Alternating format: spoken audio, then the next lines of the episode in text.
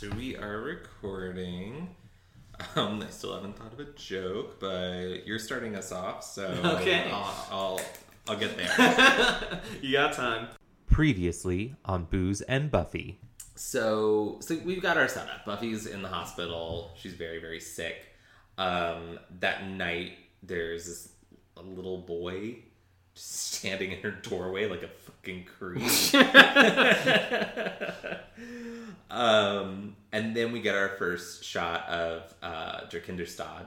And uh, she's like, "Oh, he made you a drawing," and you think like, "Oh, this is gonna be like so sweet," but no, it's Buffy standing over like the bloody corpse of the monster, and nobody questions it. That's how the episode ends. Um, and here's the thing. There was no blood. She snapped its neck. So this kid just decided to add embellished. copious amounts of He embellished.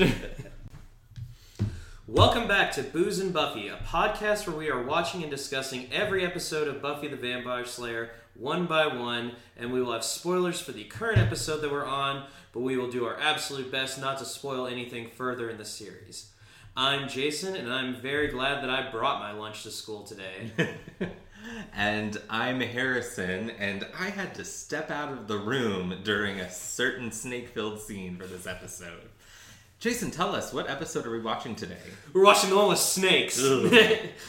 We are watching season 2, episode 19. I only have eyes for you. This is the one where a poltergeist from 1955 is haunting Sunnydale High just in time for the Sadie B. Hawkins dance. Sadie Hawkins dance. Uh-huh. I know. I wanted to make the community reference. Um, I Only Have Eyes for You was written by Marti Noxon and directed by James Whitmore Jr. and originally aired on April 24th, 1989. 1998. 1998. Wow. All right, uh, cue the intro music. Booze and Buffy. So, Jason, we are joined by a very special guest this week. Would you like to introduce him? Because he's your best friend. I would like to introduce him, but you're you're one of my best friends too. Okay, I, I don't need you to blow smoke out my ass. Okay. Um, we are joined today by Mr. Ben Gerhardt, who has guest starred before with Inca Mummy Girl. Uh, but yeah, he's uh, this is very this is very fun for me because when I started watching Buffy randomly on Hulu one day, uh, I was like, ah, they only have so much of the series on there, and Ben not only was very happy to. Uh, encourage me to keep watching Buffy, but he also said like, I have Buffy and Angel on DVD, so you can watch that. Yeah, yeah, I'm glad to be back. I'm glad to be watching a good episode. Yeah. So those of you who listen to Inca Mummy Girl, which incidentally is one of our like highest like most listened to episodes. Really? That's yeah. I funny. don't. I, I was about to be like I don't know why, but like, but I also don't know why. People love those uh, sweet dulcet vowels that Ben provides. Maybe, maybe that's it. Um, so, but those of you who listened to that episode may remember that part of my um, we we brought Ben on to discuss uh, the racist stuff. But uh, part of my apology to him for making him sit through a really shitty episode was it was just like just pick any episode you want, and this is the one that you picked, Ben. Um, just uh, for the listeners, for us, what what about this particular episode really drew you in? Um, so I have all the same favorite episodes as anyone else. Like you know, the big ones that have huge plot moments. Um, uh, I don't know. Everyone loves Once More with Feeling. Everyone loves Becoming. Um, I and I know a lot of people like this episode too. So not to say like, oh, this is the indie the indie rock version of Buffy, but but no, I just um, I love the kind of smaller episodes that take a step away from the season arc and are still just really well crafted and really well done. Um, kind of like conversations with dead people, like that episode totally stands alone and is a real showcase to the writing and acting on the show and the mythos in general. Um, so yeah, it's probably my favorite th- that kind of episode Mm-hmm. um, for this season, and I was like, oh, it's coming up, and I'm gonna, I'm gonna do it. Yeah, I.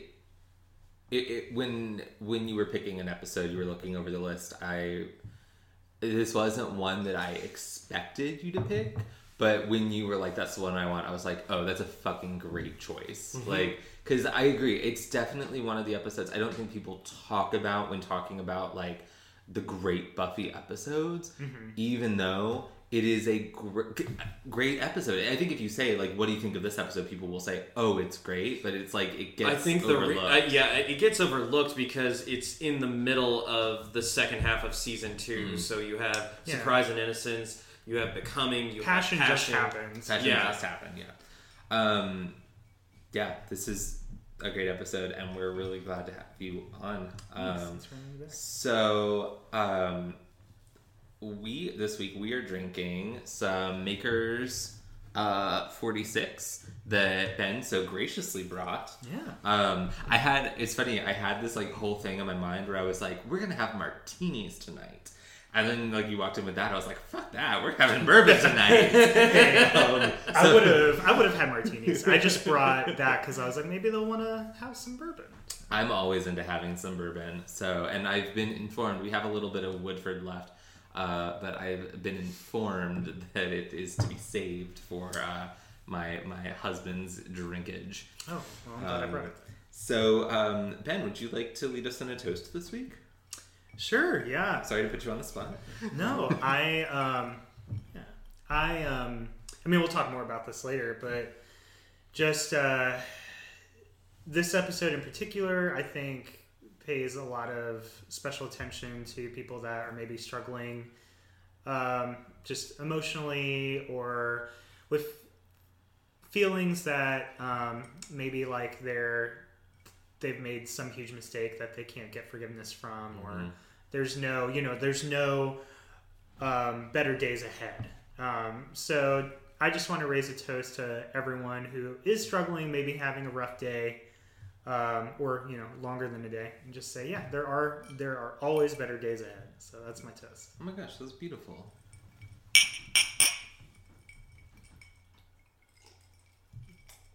And I've said this before. If you're listening to this, we love you. Like you are loved. So, I wanted to, before we get into the episode, um, we got just a really sweet shout out on Twitter today.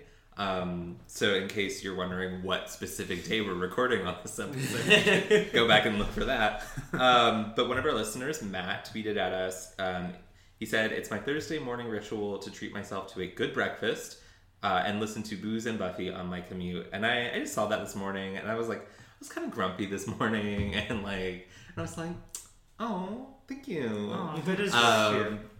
And then I spent a long time like looking for an appropriate, non-spoilery uh, GIF reaction, uh, and I found one, but it took a while.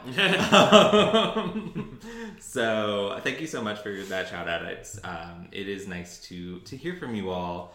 Um, so thank you. So why don't we talk about "I Only Have Eyes for You," which is creepy fucking song. yeah So we start off um, at the Bronze. Um, the band that is playing at the Bronze in this um, in this scene, the band is called Splendid, and the song is called Charge. And um, I really like I like this song a lot for the scene. It sets the mood. But the thing that I always just remember about it is the lead singer who has this weird dress that's like a red kind of translucent top Yeah. that goes to like covers like half of her boob and then from the rest of the boob down it's like a gold dress um and i'm i'm really into it ah, the '90s. Uh, so, um, Xander and Cordelia are dancing. Willow's wearing a very loud, very rainbow sweater. love it Um, The funny thing is, like, there. she has an outfit later in the episode too that is a different variety of rainbow. and uh, yeah, she she has a she has a taste. we learn uh, a a student by the name of Benjamin Straley. Does does the episode does he introduce himself? He by his introduces him as Bit. He says himself his as name's Ben, yeah. Okay, well, according to the Buffy wiki, his name is Benjamin Straley. Oh, Buffy Wiki, you never let us down. it's possible maybe he's credited that way, like in the in the credits, but um, he, he he talks to her to try to convince her, her to ask him to the Sadie Hawkins dance. And for those of you who aren't familiar with what a Sadie Hawkins dance is, it is a it is an old tradition. It's a high school dance where the girls ask the guys. and it's I find that problematic. uh, I think there's a reason we don't have them really anymore. Like the Yeah, they've def- they've outgrown their their utility. I think. yeah, it's just this idea that like oh. Here you go, girls. It's the one time you're allowed to ask a boy out. Yeah. Is antiquated. We'll call it Well, I mean, antiquated. it is a tradition from like the 50s and probably before then too. I I think it goes back. Yeah. Um, let, let's learn something. Um, No. well, while you're looking up that, uh, yeah, Ben, who is like you know pretty decent guy. I mean, his his shirt isn't too ridiculous. Like he's got a little bit of pastel going that on. felt like a were talking about really nasty zing at Xander. Well, Wait. Xander has some shirt problems in this episode too, but not the shirt problems that he usually has. Uh, but yeah, he goes up and asks, um, and this is a very good, this is a very like nice way to ask somebody, even though he's not technically asking her, he's like asking her to ask him. Uh, and then she says like, "Oh no, like you're a nice guy," and like so he like immediately kind of like backs off, and uh, yeah, it's I, I guess after all the creepiness that you feel from Angelus, uh, this like this whole second half of the season, it's actually kind of nice Yeah, to. maybe Benjamin Straley could have been a nice bow for Buffy. We'll never know though. 'cause She's like, nah, bro. Her, Mm. him and Owen, Ben and Owen. okay, so um, the the Sadie Hawkins dance is named after the Li'l Abner comic strip character Sadie Hawkins, uh, created by cartoonist Al Capp. In the strip, Sadie Hawkins' Day fell on, fell on a given day in November, although Capp never spec- s- fuck. Capp never specified an exact date. The unmarried women of Dogpatch got to chase the bachelors and, quote, marry up with the ones they caught. Uh, the event was introduced in a daily strip which ran on November 15th, 1937. Uh, this is unlike most traditional dances in which the men invite the women. So, there's our history lesson, courtesy of Wikipedia. Yep.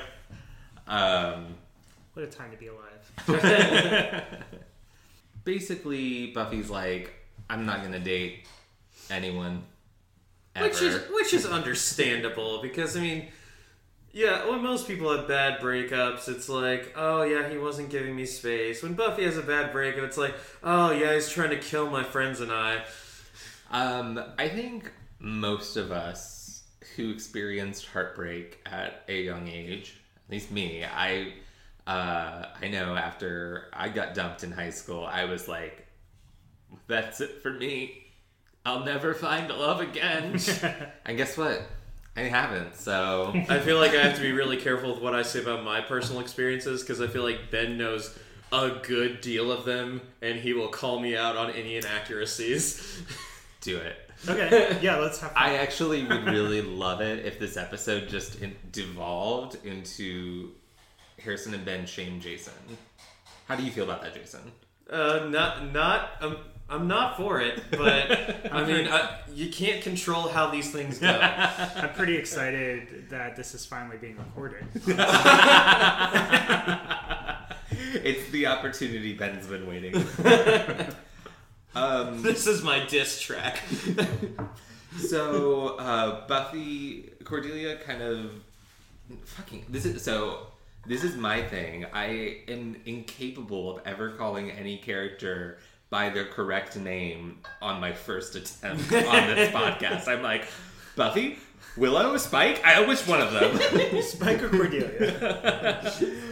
Um, so Buffy and Willow have a conversation where Willow's basically just like, saw you reject to that guy.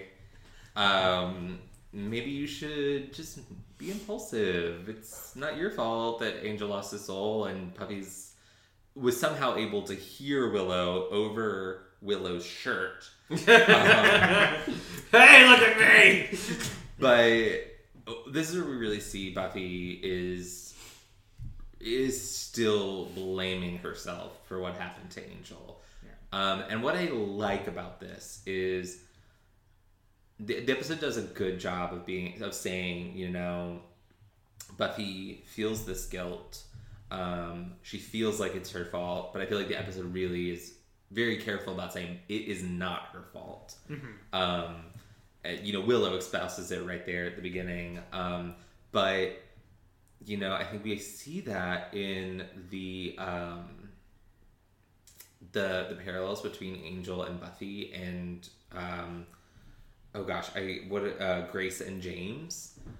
Um, no matter how much the two of them feel like they're at fault for what happened, and I will say maybe James has a little more fault because he had a gun. Um, Uh, I think But- that's I think that's arguable. I mean, I mean- yes, he he was the one who killed someone. Um, but they are both young teenagers who were in a relationship with someone significantly older than them.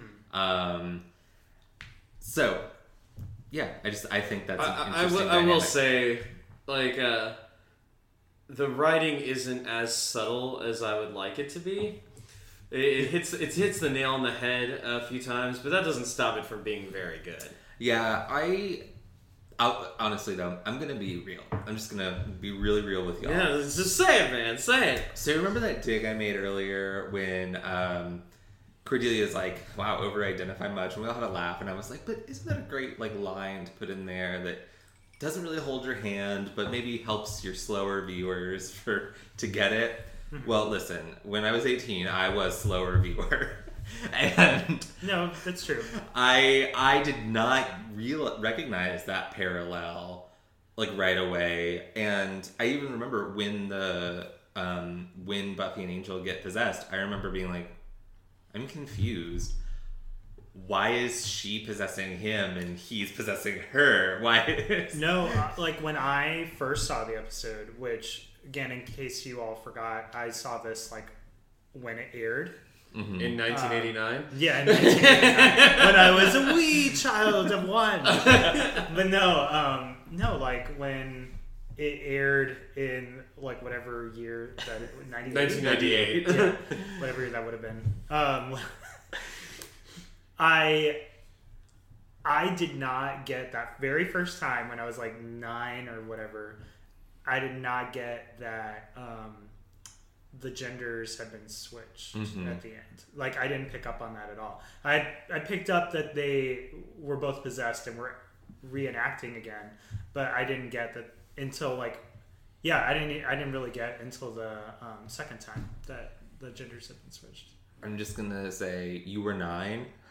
I was 18. So Yeah. a little. But you know what? We, we'll, s- we're we're getting way ahead of ourselves here in the episode. Uh, We are. Um, so she goes to the school to check in with Giles, and um, so this is where our first like ghostly possession happens. Uh, two students, a male student and a female student, are having an argument, um, and the male student pulls out a gun. Uh, Buffy happens on this and manages to. also, the janitor is there as well. Oh yes, the janitor who is played by um, John Hawkes, who has become more famous recently for playing. Uh, he's been on. He's been on Deadpool, I, or not uh, Deadwood, I believe.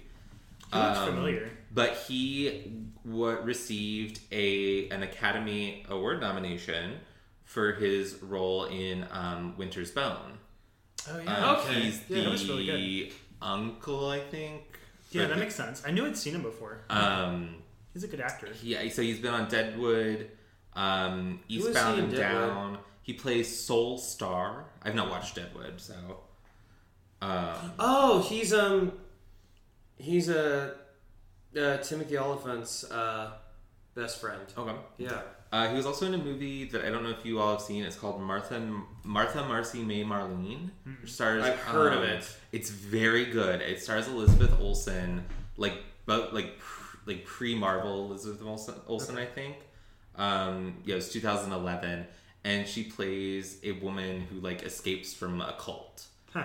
Um, it's very good. Kimmy Um, so so yes, um, and he he's had a very long career, but it's only really been recently that he's been in a lot of high profile stuff. It looks like. Good for him. Um, I so mean, yes, was he plays Buffy. George the janitor. yeah, um, Buffy uh, runs and uh, knocks the gun out of the guy's hand, and uh, the janitor goes to see if the girl's all right. But uh, the minute that like Buffy's like, "What the hell do you think you're doing?" Um, uh, the guy that she, uh, the the boyfriend, was like, "I don't know what happened." Yeah, he. So Buffy accuses him of going OJ on his on his girlfriend. Nineties reference. Very '90s reference, and that was '94. Something like that. Is that right? Just something like that. Um, but I, I feel like that's the sort of thing that had a lot of. St- I mean, obviously, it's had a lot of staying power. So, um, so it doesn't quite feel like as dated a reference as it could. Um, the the female student is just like we weren't fighting a second ago. Like he's very nice. We don't know what happened. So and the gun is gone. and the gun is gone. So this is our first indication that uh, something is afoot. Uh, the next day, Principal Snyder somehow finds a way to make this Buffy's fault. who we haven't seen in a while. it's been a minute for Principal Snyder. It's so funny when I was uh, pulling up the info for this episode for our intro, I saw Armin Shimerman's name in the guest starring, and I was like, Armin Shimerman's in this episode? Who does he play? And then I was like, he plays Principal Snyder, the same fucking You- character you he always plays. I was like, Quark? Um, Yeah, this is the uh, long fabled Buffy Deep Space Nine crossover, which I would watch in a oh, heartbeat. fuck yeah, I'd watch that. Um, just like Buffy and Major Kira kicking ass together. Yeah, Sign me the goddamn fuck. I would love to hear. Um, I would love to hear Giles wax philosophy with Gul Dukat. Oh, interesting. You picked Gul Dukat. I, I, I, I was, I was thinking of a, uh, an interaction between Giles and uh, Captain Sisko. That's what I was originally thinking, but Gul Dukat has always fascinated me, and I need to stop this right now because the minute that I start talking about Star Trek, it's 50 minutes later, and we're talking about Buffy here. Um, so, um, Principal Snyder gets called away because of quote um, some no life vegan. The,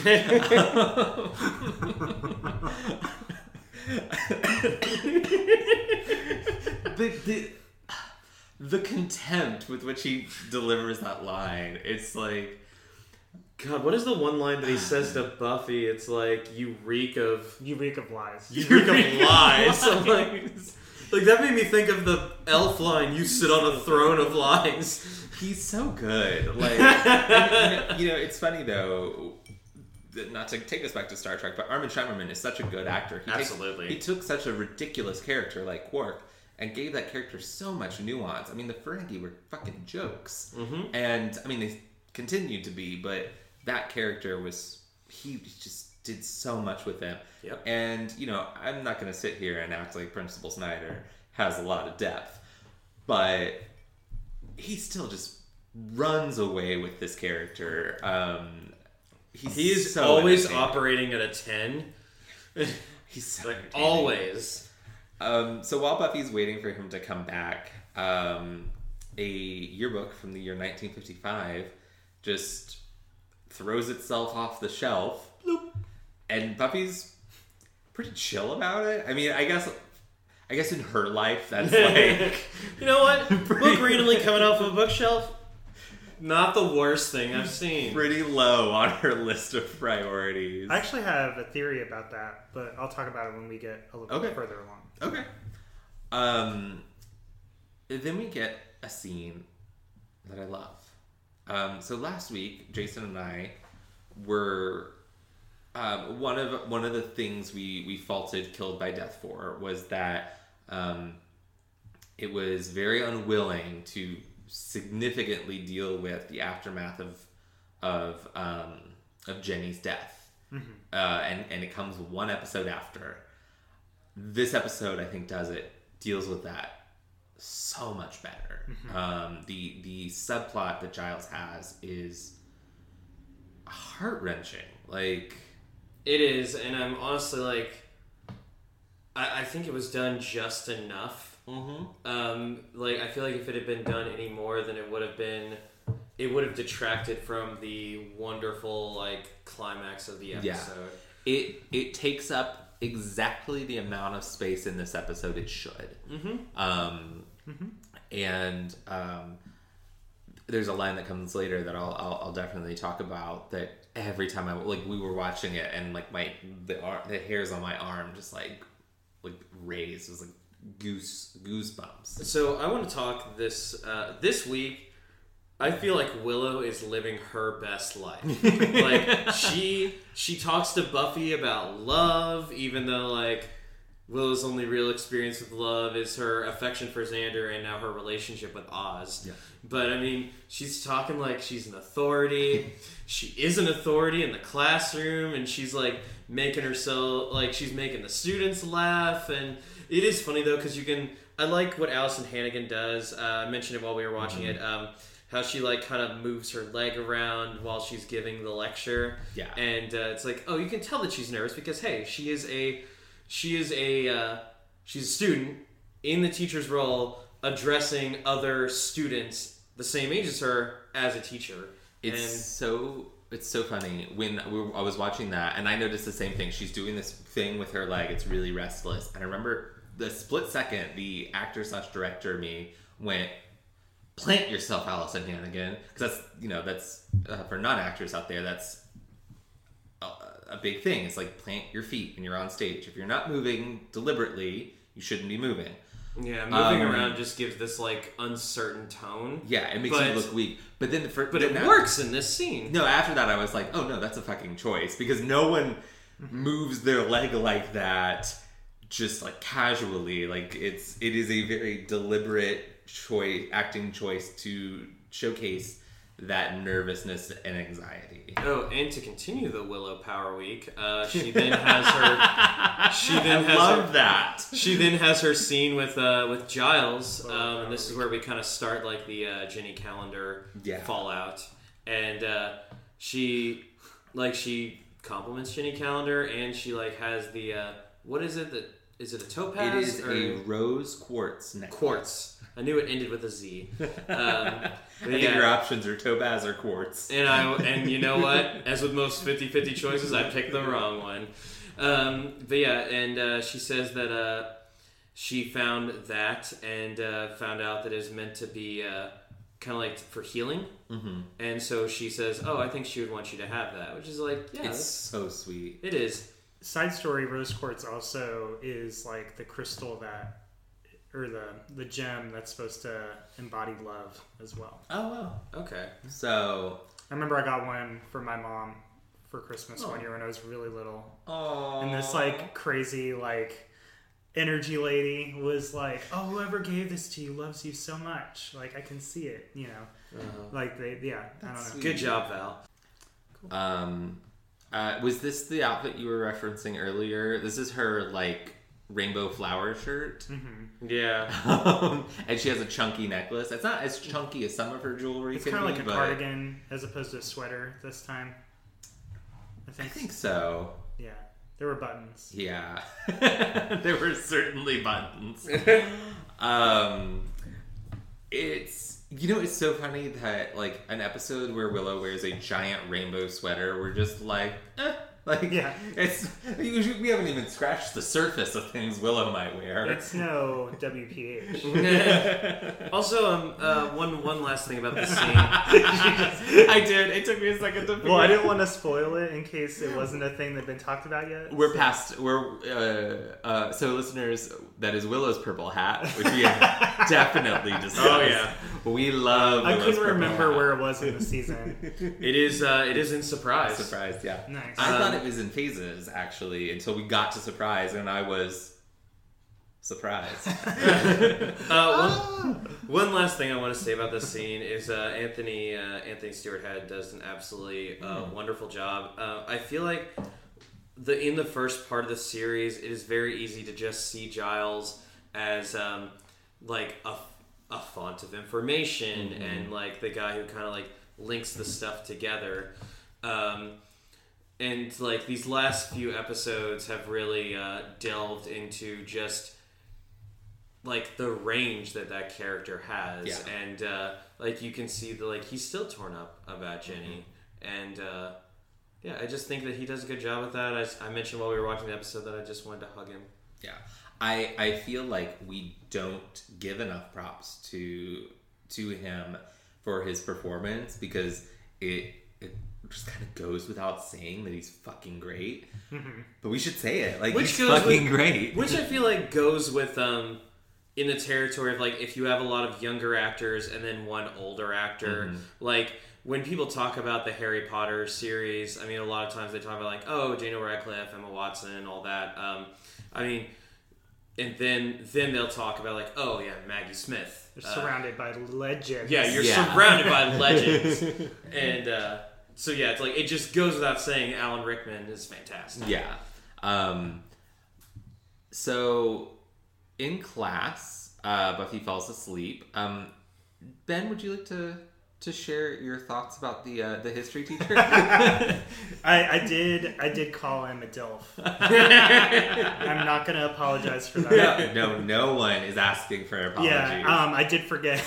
can we can we talk more about that moment when he like she spaces out, she has her flashback or whatever, Uh-huh. and they come back and everyone's like, "Oh, what's going on?" and they look and instead of looking at the crazy writing that he wrote on the wall, I was thinking both. We're looking at these women's insane nails. So there's, yeah, there's a student, and literally she's and me as the straight guy did not notice them Well, she, it's it's it happens in like a, like a split second. She's she's an extra, but they like she's like the extra where, who's like got the camera over her shoulder while it's like facing the teacher as he's writing, and at some point she like moves her hand. And it's just like in that split second while her hand like crosses the frame, her nails are like lavender and like Yeah. like good like three inches long. Like they're like cur- curled. Yeah. How can you do anything with those? and I like it's been a while since I've seen this episode, and I for a split second before I remembered the plot, I was like, "What happened to her nails? like, did that ghost do something to her nails? Like, Which begs the question did that extra show up on set that day with those nails? Or did someone in the makeup department deliberately do that? I mean, I have to I have to assume the former, but then it's just like weird that she was there in such a prominent position. Yeah. at, where her fate. nails would be. Some things are just fate here. I think yeah, I think um I- I think uh realistically like she might have like worn them to there, but she would have absolutely had to have like gotten okay and from from like the producers and directors and they're probably like yeah, sure, whatever. Maybe while she was like getting that okay, Alyson Hannigan walked past in the rainbow sweater, and they just were like, "Oh, I'm blind. Whatever, you're fine." I don't. I don't know why I keep focusing on this rainbow sweater. It's really not like as bad as I'm like making it all out. Maybe to they were trying to add to the the, the terror of that moment, like by showing these fucking claws. just yeah, just kind of like um, kind of oh fuck, what's the thing where something is um, gets in your brain? Subliminal message. Subliminal. Thank you. Just kind of a subliminal thing, like Gets in your brain. I was like a parasite. Why is that the first thing you jumped into? the fuck's going on with you, man? we're doing great, guys. Um, to get us back on track with the plot, uh, before the nail flat, the nail flourish, um, Buffy is like uh, falling asleep during her lecture about the New Deal, and I do want to say, I think this is uh, the most actual class time that we've had in an episode in a really long time. I think it is. I'm pretty sure I've commented multiple times, like, don't they have class? Well, remember the last time we, we I think the last time we were in a classroom is when Buffy like for an actual specific class was when Buffy fucking assaulted Jenny Calendar. Oh yeah. That's pretty. God, she's dead now. um, but the uh, but yeah, and uh, so she falls asleep, and sh sh all of a sudden the scene shifts. You get like a little more of like a fuzzy tone, like old fashioned tone, and uh, you see um, obviously this is taking place in the 50s and uh, you see was it James James. James uh, going up to uh, the English teacher, um, Grace. Grace. I should know that name. uh, and uh, she says like, "Oh, did you read the Hemingway that I that I uh, lent you or whatever?" And he's like, "Yeah, it was really great." And like while she's talking, like starts holding her hand and stuff, and you're like, "Oh, okay." Buffy's like bow chicka wow wow, And but actually she- Buffy's more like what the fuck is going Yeah, on? Why is Yeah. everything Then, sepia? then she snaps out of it and thinking like, "Oh, that was weird." And then like uh, the teacher is like obviously saying something related to the New Deal. But that's not what he's writing. He writes, "Don't walk away from me, bitch." And honestly, Roosevelt's famous words. Uh, I, I I find the class's reaction to this a little Underwhelming. underwhelming. like, there's definitely the, the, the giggling feels real. Like they're like, "Oh my god, can you believe?" But I don't know. At least at my No, if like if I- somebody had like written it, especially in that handwriting, because that was like threatening handwriting, um, I would have been like, "Whoa, man, what is going on here? I do not feel comfortable." I I just know. I feel like there should have been like someone like dumb jock or something who just yelled, "Mr. Dill, you wrote bitch." Mr. Dill. Mr. Dill. That's hilarious. I do love how he hastily like scrubs away at it like he accidentally got caught watching porn. like that's not like the the reaction his reaction's weird too. He's just like, "Oh, oh." Poor Mr. Not Dilf. what the fuck, Mr. Dilf. Um, so I, I believe Mr. Dilf will return. I, I think he's like a like a recurring like just like a recurring teacher throughout season three. I, I just don't remember him. I I think they You remember him now. I, I probably will. I think there's just there's this one teacher who's just like throughout season three who he's not important. Like, he's not a character. He's just like Oh, we need a classroom scene. yes, yeah. Um, they play Hangman with him. If that Huh. No, I don't remember. okay. It- just wait it's till we just get been there. it's just been way too long. No, it's I need to- fair, I it's need to go through the whole thing like you guys again. Um, but I, I think it's this teacher. He just he just kind of becomes the generic teacher if they need a teacher who isn't Giles or isn't like important to the episode. Um, which I think is actually a good idea because one of the things I've noticed is I was like, they've got a new fucking teacher for every class, like every episode. Did the old one die? Oh well, Probably. may- maybe. Yeah, we're, we're talking like a Defense Against the Dark Arts rotation here. but for like every class. That's why Willow Wow, I still. can't believe, wow, two Harry Potter references in one episode. uh, that sounds shocking to me. I mean, I don't really make the Harry let's- Potter references though, so Okay, well, shots fired. Expelliarmus is fired. Uh, that was lame to the highest degree. Stupefies fire. um, so, um, while Buffy is telling Xander about this, um, Which Xander refers to as chalkboard Tourette's. I, I missed that. I didn't. So like, God, like as good as Xander's been lately, there, that chat alert's gonna come out sometime this episode. Um, well, he gets attacked by a monster arm in his locker, and also, so to get away from it, fine, it's gone, fine. Does he have a fucking voodoo doll? He does, hanged because- by the neck. No, that is not the first time that we've seen that. I'm certain that that has been Oh, in an, an Okay, it's the first time. I've noticed it, and it makes me like, who's that voodoo doll of? Is it of Cordelia? No, I think that's more like a Xander being like a Xander just being Xander. Mm. All right. It would not surprise me if it was of Angel though. Or Principal Snyder. No, it would definitely be of Angel because like if if we're talking about like priorities of who Xander wants dead, Fair. Angel's at the top of the list. I imagine if he had a voodoo doll of Angel, it'd have like a little toothpick stuck in its heart instead of being hanged. Um, they, so they go uh, tell Giles in the library about the locker monster, And this is Giles like- says, "Loch Ness monster." no, but It's like- so- he's so excited. He's like, "What?" Oh, you my. skipped over Oh, did I? Willow's quote, which is Oh, like to continue Willow Power Week. She says she sees Xander's ripped shirt. Is like, oh Xander, what happened? Did Cordelia win another round in the closet? Seriously, like I know last week we talked about Cordy being the MVP, but Is Willow is week? on her game this week. I think that line is up there with um, what's his number? Oh, right, one eight hundred. I'm dating a skanky hoe. Oh, Seriously, Nice. Willow Power Week right here. uh, Willow's very much a power top this week. Power okay. top. Um, who's our power bottom? Oh, everyone. Because everybody's getting like fucked by this ghost. Wait, can you have a power top and a power bottom at the same time? I feel like maybe it would go. Yes. Okay.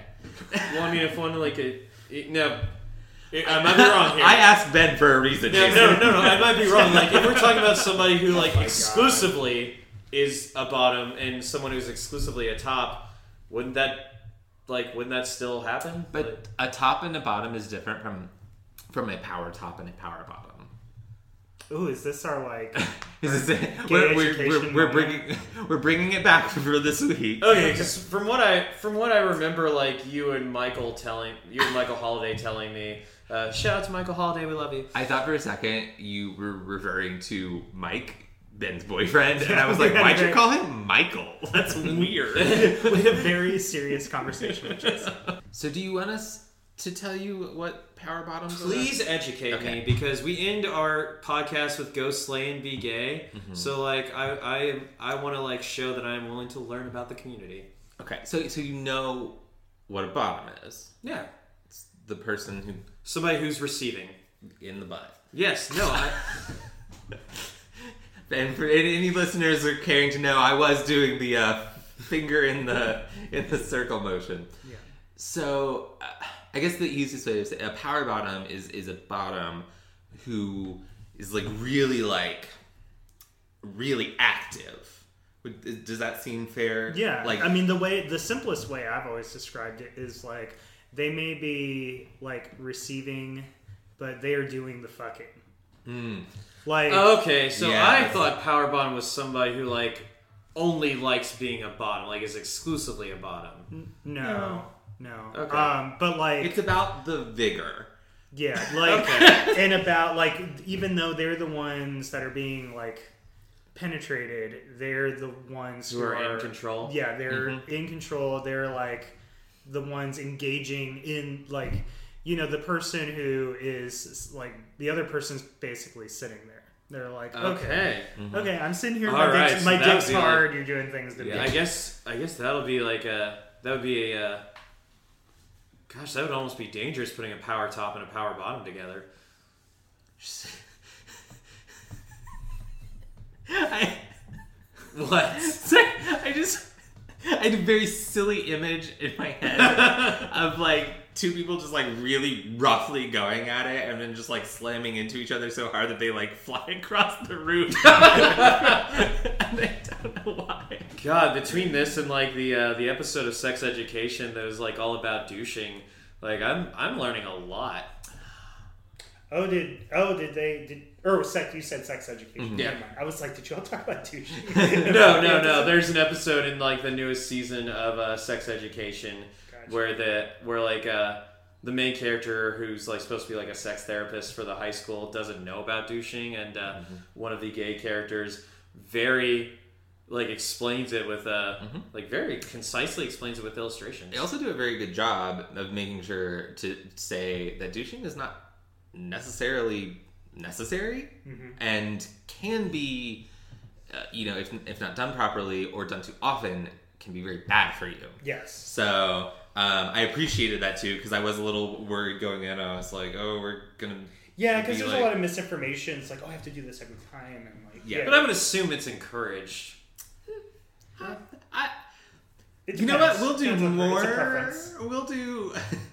Okay. we'll, we'll talk about douching another day. That's like a different podcast. I just, I just, I, I, I feel like it's, uh, it, it's gonna get difficult to talk about it without getting personal. Okay. and I don't necessarily. By the way, I'm sorry for taking us on this like No. crazy tangent, but this is. I am always- one I'm of my favorite willing- crazy tangents we've gone on. I am I am always willing to learn more about like uh, Gay uh, sex. well like just any any aspect of the uh, of the LGBTQ community because I mean uh, I, I feel like I, I feel like uh, now it's obviously not as bad as now as it has been, but I feel like there is, as you said, there is a lot of misinformation, um, and like straight people like me uh, just don't like we. I guess like we fill in you blanks. invited him as the co.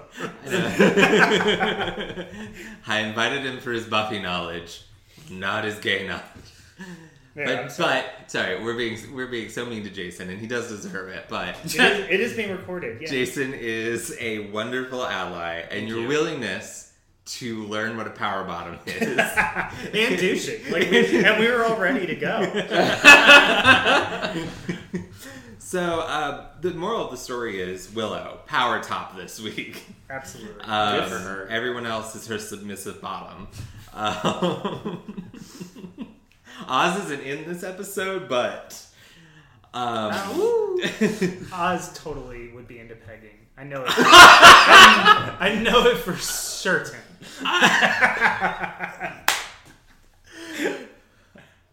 I agree.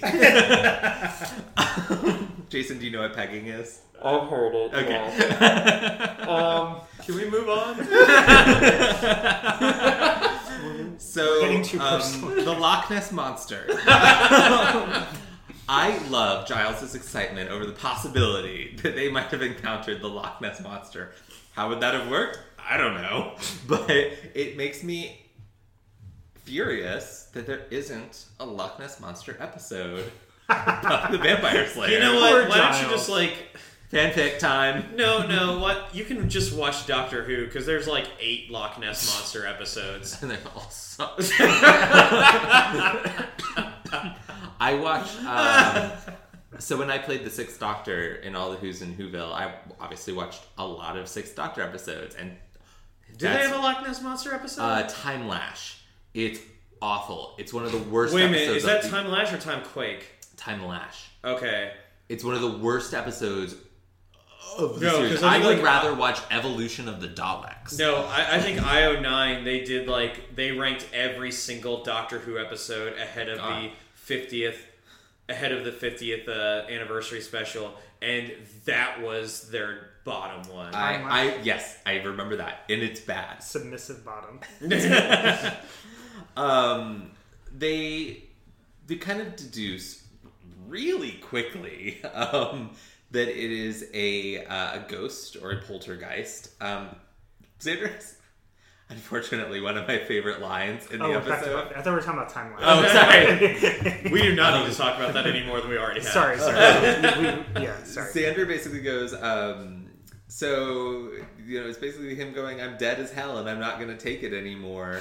And Giles goes, "Well, despite the Xander speak, that's a pretty good explanation of a poltergeist." And again, I don't think Xander has actually seen the movie Network. I think he knows about it through pop culture. I also think this is an example of teenagers being written by grown ass adults. Like, um, I was watching. But you know what? This is like also a precursor to meme culture because I know a lot of people That's like true. a lot of people reference things that reference movies that they've never seen, TV shows they've never seen, songs they've never heard of, but they just know it like, oh, it's from that meme or it's from that TikTok or whatever. And I'm like, have, you, you could try watching the, you could try watching it, like expand your horizons a little bit more. Like, nah, In fairness, I've also never seen that word, so I recommend it. Okay. It's one of my faves. Um, so they they determine a ghost is haunting the school, and really, this is the first ghost we've had Um, except for Willow in Halloween. I was thinking, But- like, yeah, Willow turned into a ghost Rob. But like, it's really the first time the plot is like is a ghost, um, which uh, is fun. Um, here's where we get this this next level. Not to be confused with last week's Invisible Monster. uh, Der Kindestod. Uh, Giles immediately says the ghost is Jenny, and it's upsetting to watch. Like it's it makes no sense. Which the even Xander's like that doesn't make sense. Yeah, Like- Xander's questioning you. You've got like a 50% chance of being wrong. Yeah, it's just, uh, and, and they all say like, and gently, it's it's actually really sweet. I think they all re- recognize What's happening? what's happening. They know that he's grasping at straws. um, and they they try to bring him down gently, and he, um, one of my favorite lines is he's like, you know, you're right. You should always question authority, and I I, I encourage you to to challenge me when you feel it's appropriate. And he walks away, and then he comes right back immediately, and he goes, except in this instance when I'm clearly right and you are clearly wrong, and it's like. It's harsh. Rude. It's it's, yeah, it's rude. um, but it it makes a lot of sense. Like this is someone who has gone through such a tremendous loss. Um, I, I would imagine has not had the space due to his line of work to properly grieve and mourn. and who can he talk to about it? And yeah, right. His all of his peers are teenagers. Like yeah. yeah, and like he can't. And I think he sees himself as he has to be strong, Mm-hmm. like for them. Um, but yeah, he yeah that those are the only people that he really interacts with. Um, he doesn't know any of Jenny's family, and he's never uh, he's never really had like. I'm trying to remember if there was any of his family on the show. I don't think there is. No. we've never seen, and we've never seen him. The, from what I remember, they established that he doesn't really talk to anyone from his family. Um, I think the only mention of his family that I can think of is he mentions in season one that um, he talks about his father very briefly when he's talking about um, having to accept his calling as a watcher because I think the implication is his father was also one. But that's really all they, they don't dive. Maybe I really it's thought there was a reference at some point that like he and his father didn't get along. You're thinking of another British watcher.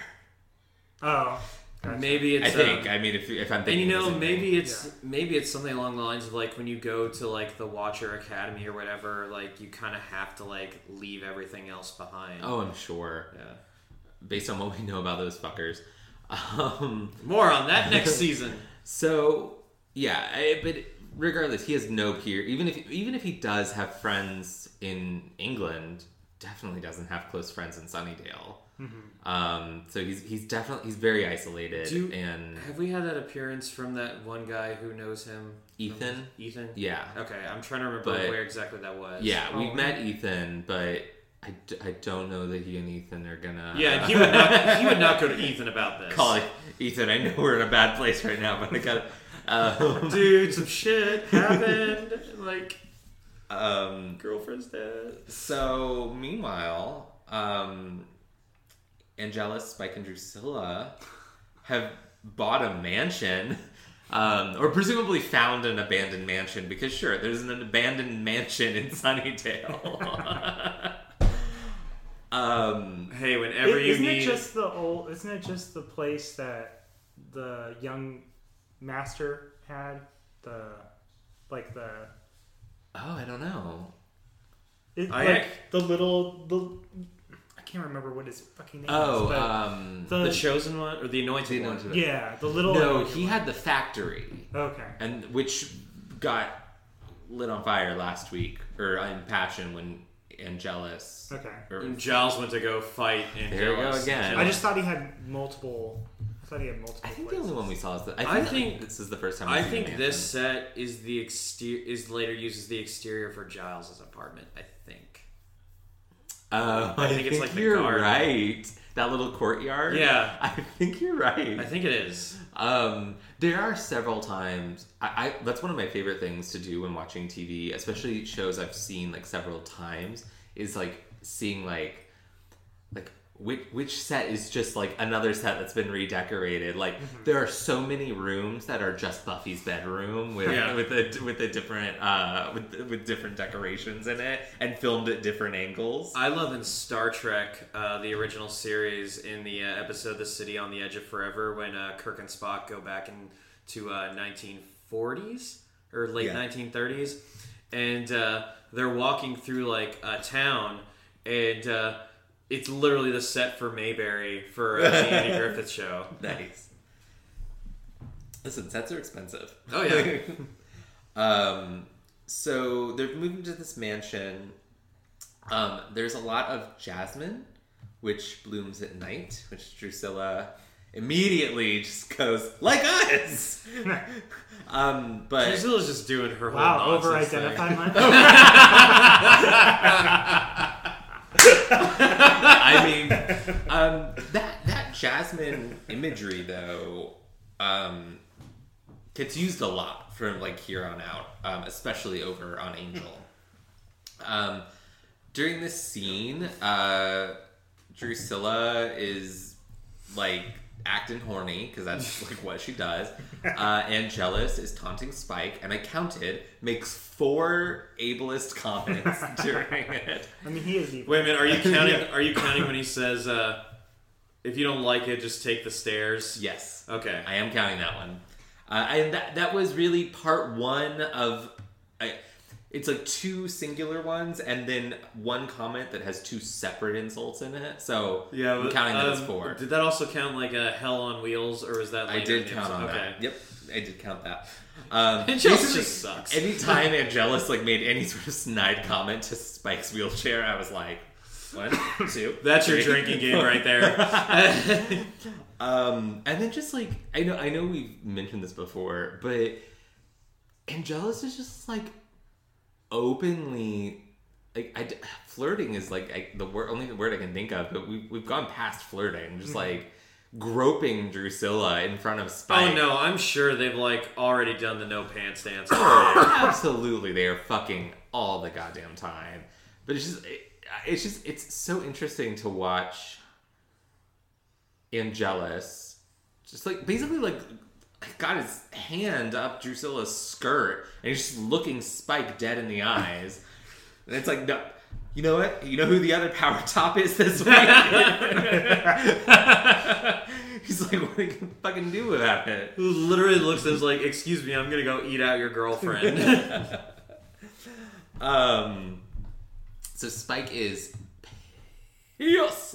uh, I wonder if that'll come up later in the episode. Maybe. Um. you might get a rise out of him. Uh, fuck you. You like that? I know I- you did. I know. uh, so that night at the school, we see George the janitor again and a teacher. Um, this scene does something really smart. The teacher, uh, the teacher asks him. She calls him George, and then she immediately asks him, Is that right? is that right? Is that your name? It's such a it's such a good way of they one, don't just- know each it other fe- very well. Yeah. and then it immediately snaps into the uh, the the lovers scenario fight. taking over. Yeah, it's a, it's a good way of because it feels like natural dialogue, but it also it serves that purpose of like we know immediately these are two people who don't know each other very well, like if at all. Um, so when they swap in, like switch into uh, the the lovers dialogue, it is it's obvious what is happening. It's just good job, Marti Noxon. Um, maybe one day you'll write a television show that stars Amy Adams, and she'll get robbed at the Emmys for it. It's whatever, maybe. um, I actually don't remember who won, so maybe it was someone very deserving. Um, It but was, it was actor. It would have been actress limited series, right? Yeah, was it Patricia Clarkson? I think it was. Or For the- no, I mean Patricia Arquette, Yes, for, Um, the, for the act. which I haven't watched, so I'll reserve any sorts of judgment. Yeah, I'm sure Um, it was her. but I, I just remember watching Sharp Objects and being like uh, angry in advance because I was like, she's not going to win an Emmy. She should win an Emmy. She's not going to win an Emmy. But Yeah, anyway, she has like a penchant for not, Not winning, winning awards, that she should get. um, It's gonna make it all the more satisfying though. when she does one. And she, unless it's it's like it's gonna be one of those things where it's like we're like yeah we're excited you won but it's like Like a stupid thing. yeah like, oh, like Leonardo DiCaprio for winning for The Revenant. Well, Um, I mean, The Revenant is a good movie. It's just not what he should have won for. yeah or I was thinking I was thinking Pacino for um uh, Sensible Sensible Woman. Woman Oh, yeah. um and th- that was them going oh you're right you should have won for Godfather Part Two like um so so they they go through this um, reenactment um, we don't really know it's a reenactment at this point but it's a reenactment um, and the the gist of it is that um, the the uh, the uh, the male in this scenario, which is James, is angry at Grace for ending their relationship. He's confronting her, trying to. Be, he's like, you know, you you say you don't love me, but you do love me. Uh, he pulls a gun on her and he shoots her, and she dies. Um, and unfortunately, in this this time, uh, it, uh, it it plays itself out. Yeah, and she not only like she, she not only gets shot, but she falls off the like the second floor of the school. yeah, that little balcony area. Did and we skip the part where uh where Buffy, uh, Xander, and Willow are in the computer lab again? Because I feel like right after they see Giles like uh, grasping at the straws that it's Not, Jenny. we're No. not there yet. My bad. I mean, it's a fair question. Sometimes I, I use the Buffy wiki to get us through the plot, and sometimes it leaves shit out. Uh, but yeah, we, we've not gotten there Okay. yet. Um, It's terrible. I just watched it. um, and uh, Giles witnesses this. He's there for it. Um, it. I just I feel so bad for this guy. Like he goes to jail. Like, and normally I'm like, if someone shoots someone, they should go to jail. But like, it. I So- don't, I don't know. I'm like, Th- I, he- I- here's a question though, because like the uh, why did he go to jail and like not kill himself? Because like that's how the scenario I is think supposed 'cause- to end, right? It got interrupted. I because Giles interrupted. Oh. Giles interrupted it. Okay, Yeah. but he interrupted it after the teacher died. Yeah. So I I guess maybe maybe the silver lining here is the scenario doesn't actually play itself completely out. That only one of them died, but uh, it's still it's like uh, I hope he has a really good lawyer who's like. I hope he has one of those Wolfram and Hart lawyers. Yeah. More on that later. So, um, I don't know. Like maybe you should try to get Alan Dershowitz. That guy can spin a uh, fucking hell. can spin an argument out of anything. Listen, Not to not to bring politics into this, rather but, talk about demons than but fuck that guy. Um, so so this is the scene where um, Xander, Willow, and Buffy are in the um, they're in the computer lab. Um, Giles is still convinced it's Jenny.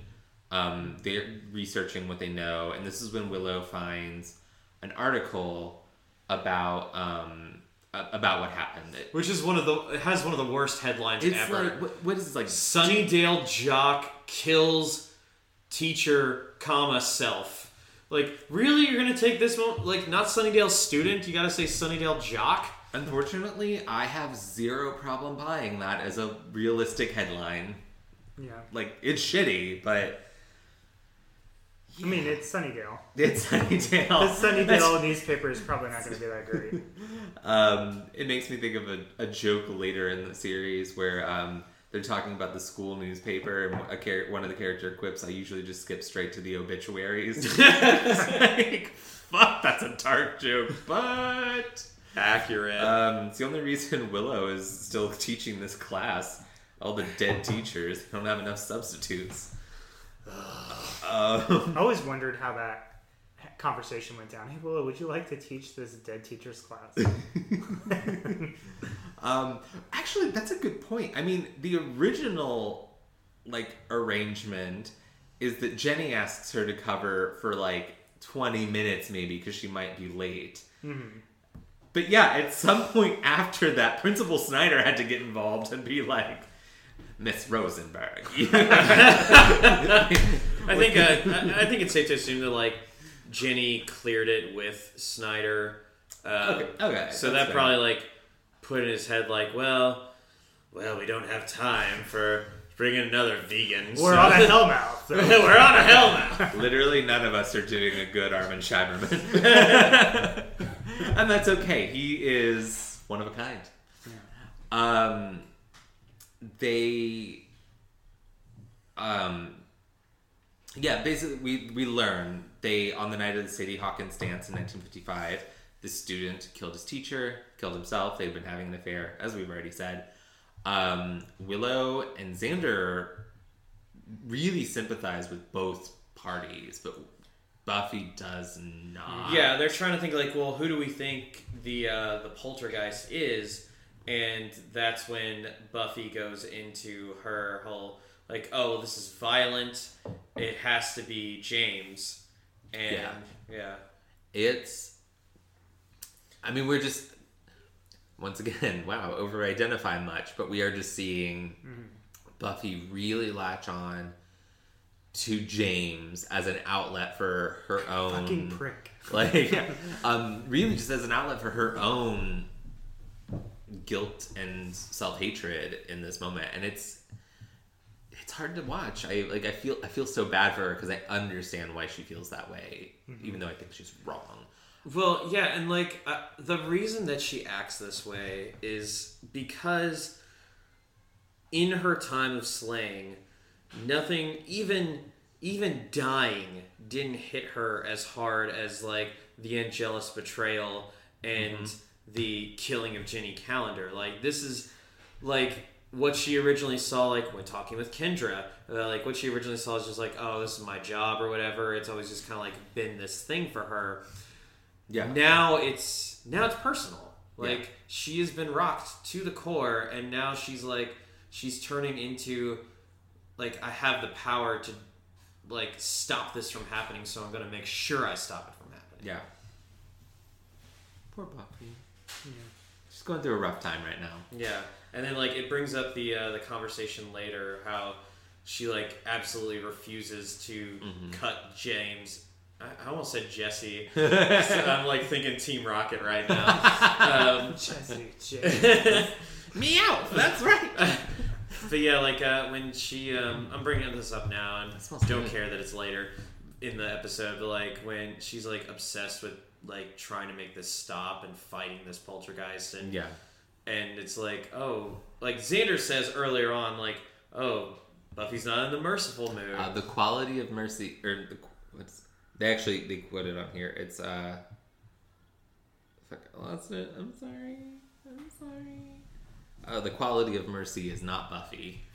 Yeah, but then like Giles has that very very good quote. He does, where he, he said that he said uh, people, people, it. We're t- this is empathy. uh, for, forgiveness is an act of compassion That's right. Forgiveness is an act of compassion, and People people, don't- don't, It's not because people deserve it, but because people need it. yeah, Yeah. it's a beautiful sentiment It really is, um, yeah. it's i think a difficult sentiment which is I- which yeah, which is interesting coming from Giles because I mean, if anybody should be pissed at Angelus right Yeah. now, it's him.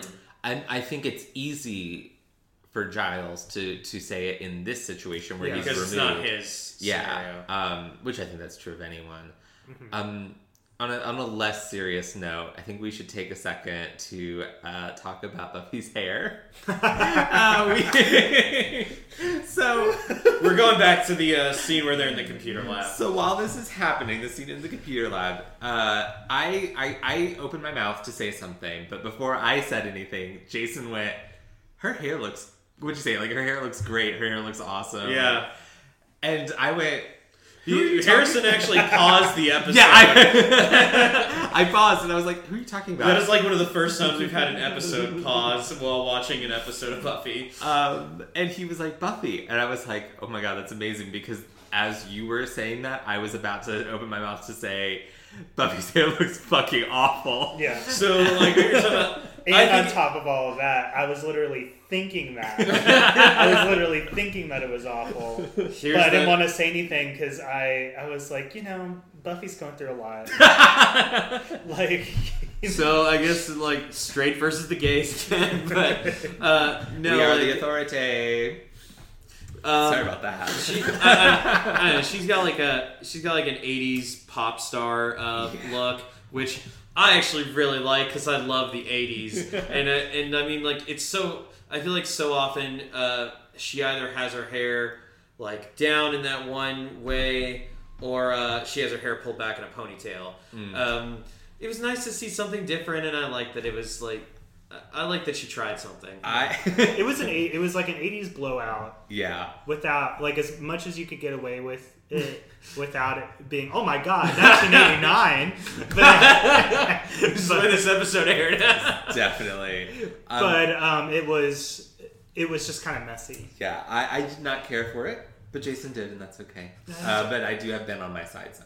uh, I will say it's not my least favorite Buffy hair. My least favorite Buffy hair will happen in season three. okay. Um, I think I know what you're talking about uh, uh, amends. Yeah. Yeah. Oh, Yeah, it's awful. that is the worst. it's so bad. Those bangs are just disgusting. It looks like they glued them onto her forehead. I remember even as a child I was like what is wrong with her hair Um, so in at lunch, uh, Xander, Cordelia, Willow, and Buffy are at lunch, and I think this is actually the This first time Cordy shows up The, in the episode. I think you're right. Hmm. This is the scene that had Which has the Harrison. Harrison was already out of the room because he was answering a phone call, but he did not come back. I did not come back to this Um, because and, I knew it was and happening. Ben was Ben was squeaming. Was a little squeamish too. So, I am, and I'm, I'm gonna guess you are too. I'm very phobic of snakes. Like, I to the point that I, if a snake shows up in something on a television, I like will look away or leave the room until it's gone. Um, we mentioned the Rick and Morty episode with all the snakes, which was ridiculous. It was like, they, but I, I couldn't deal with it. I, I was also, like, watching um, it through my fingers. I, it also makes me think of uh, when we went to go see Into the Woods, the movie version, and there's that scene where Rapunzel's prince is like going through the swamp to get to her, and like, Mm. um, like just a snake popped out. I was sitting right next to you, and you immediately put your hands over your Yeah. eyes. I- immediately. I, you know, as we discussed last week, I love horror movies. I can sit there and watch someone get disemboweled on screen and not bat an eye, but a snake shows up and I'm like, nope. No, no, it is. Re- It was really funny because I noticed it while we were watching this episode. You came back into the room later, but the snakes show up later, and like a snake showed up. You grabbed a pillow, put it over your face. That scene ended. You look down, like immediately following that, like the zombified corpse of James shows up against Buffy. You didn't bat an eye. that was so funny. Like, My, all right. my whole life, I've had such a thing about snakes, and I like. Uh, I I remember like there was a snake in my backyard one time when I was a kid, and like I freaked out. I have had, um, I, I had a nightmare one time that there was like a giant fucking like one of those huge like pythons, like boa constrictors or something like that, in my bedroom, and I woke up having and I like had a legitimate panic attack. Um, I, I I don't necessarily want to say it's a phobia because phobias are like actual serious like like conditions. But I think maybe it's a phobia. I think fear of snakes has to. Actually, I'm gonna look. well, I mean, right like now. for me specifically, I know like oh, it definitely is a phobia. But I'm like, I don't want to diag- diag- self-diagnose myself with a phobia, and maybe that's maybe kind of dismissive of people who actually have them. But then at the same time, I'm like, but one time I gave myself a panic attack over it. All right, so, so, it is called like herpetophobia or something. ophidiophobia. Uh, those fucking Or- snakes. Of course, Oph- of course, those fuckers would have some special name for themselves. Ophiophobia is a particular type of specific phobia, the abnormal fear of snakes. It is sometimes called by a more general term her- herpetophobia, fear of reptiles. But if we want to talk specifically snakes, it's going to be orphidiophobia. When we went to John and I were in New York, we went to the Bronx Zoo and we went into the reptile house, and I was like, "Listen, I'm gonna be really brave, and I'm gonna look at every snake, Good maybe for just for a you. second." But then we got to this one, and it was fucking huge, and there was this little plaque that was like, "In such and such year, this same species of snake was found to have Never eaten, read the plaque. eaten a live alligator, Yeah. a, a full-grown one, swallowed it." And the only reason I think I that I didn't have a full on breakdown was the part that was like the snake died doing so, and I was like, "Thank God, thank God!" it's not Way too close to the sun. But oh my God, like I'm not as big as an alligator. It might survive. okay, all right. So uh, all of their lunch turns into snakes, and that's very upsetting because I love lunch. That was, I don't want to link lunch and snakes. that was together. such a David Rose. And I, I, re- I realized I was doing the Alexis hands while I was doing it. I've really been, I've really been, I've watching a lot of Schitt's Creek. I've been, um, I've found myself doing that with my hands a lot. What Alexis does, and um, when I the show I did uh, uh, back in November. I actually was like, I'm actually, I deliberately channeled both David and Alexis into the character that I was playing, and I was really pleased with that. Um, and I, I made a joke. It's I don't remember when it happened. Um, oh, it's when Drusilla was having her vision that she really kind of reminded me of what, the thing she was doing with her body and her hands. I was like, it's kind of like a fucked up nightmare Alexis Rose. it's a little bit Alexis. it's a little bit Drusilla. Oh my god. I'd watch it. I'd watch that spinoff. Me too. Um, Cordelia gets bitten in the face by Ah. a snake. Uh, if anyone deserves to be bitten up, no, no one deserves it. I know. I know, Jason. You disagree that Xander does deserve a snake bite, but I, I, I can't even go that far. Only one person deserves to be bitten by a snake. I won't say his name on the podcast, but you both know who I'm talking about. Oh about. yeah. I actually, You know, it's funny. I actually almost said that, and I was like, "There's no, there's no need to, to bring that in here." So outside the uh, school, they've evacuated the school. Um, according to the uh, wiki, the police chief that Principal Snyder is talking to is named Bob Monroe. Should we have known that? um, Granted, we were talking during a, a little bit of the scene, so he may have like introduced himself as Detective Monroe. uh, maybe he's actually been in two episodes. According Okay. to this, he was in School Hard, and then he was in this episode. Maybe he introduces him. As you know, my name is Bob Monroe. I already introduced myself earlier. So, uh, so uh, Snyder is basically saying like, "Oh, we need to keep this like quiet." Um, some teachers walk by and says like, "Backed up sewer happened in San Diego last week or whatever." Yep. And uh, but then like he goes back talking to the police chief and he says, uh, the detective, and he says like, "We're on a hellmouth," and you're like, "Wait a minute, what?" Yeah. so this is such a good moment. So we they've hinted in School Hard. Actually, I imagine I, I'm pretty sure this guy Bob Monroe is exactly who Snyder's talking about in that same or talking to in that episode when um, he comes up with a lie about the gang of PCP. And he's like, "Are you sure that's the lie you want to go with, or that's what you want to go with?" And he's like, "Well, what do you want us to say? The truth?" So that's our first indication that Principal Snyder and the police know what's know something's going on, and then yeah, and it just the the the way the, how casual it is. He's um, it's done really well. I, I just like that it's like the only reason we didn't know that he knows is because we don't spend a lot of time with this character. Yeah. Um. So. Uh, yeah, it's it's. I just like it. It's done really well. And then he, um, um, the police chief tells him that you know, where Snyder basically is like, we're not going to be able to keep this a secret. People are going to start realizing what's going on. The police chief tells him they, the city council expects him to be able to handle the situation, and if that's too difficult, he should take it up with the mayor. And Snyder looks shook when he's told to take it up with the mayor. Gee, I wonder if this is important. So If you have a problem with it, maybe you should take it up with Mr. Laser. I don't understand. It's Austin Powers. Oh, okay. No, I do understand. No, it's, it's not. It, it's It's uh, not? Aqua Teen Hunger Force. oh, oh, No, I no, was just Austin, thinking. no, no. Austin Powers is all about the laser. I was getting Doctor Evil. I, I did the air quotes. No, no, that's like the Mooninites who just randomly like pull out a gun and say, like, "If you have a problem with it, maybe you can take it up with Mr. Laser." I, I really enjoyed the confidence with which you said that, though. Like, no, I really thought that's what it was.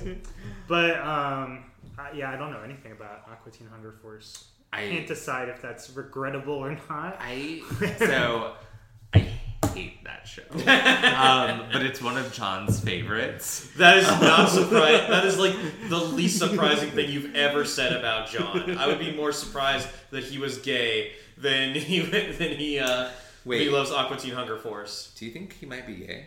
Maybe. You're dating a gay guy? Sweetheart, we're married. You were at my wedding. Everyone's dating in my head still. Sorry. I was like, you were there. I did witness You were in the room where it happened. Um, so Willow comes up with this plan. Um, they're, they're basically they're going to do an exorcism. Um, Willow or Cordelia's reaction is fucking great. Are you crazy? I saw that movie. Even the priest died. See, at least Cordelia sees the movie Yeah, she referenced. Xander doesn't. I, I was really about to say that. I was like, I don't know when Cordelia saw The Exorcist, but sure.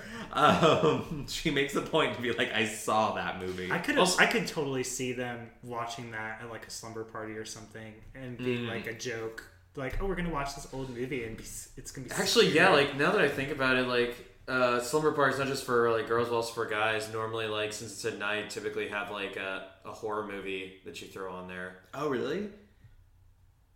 I just watch horror movies so often. I just thought that it was just me.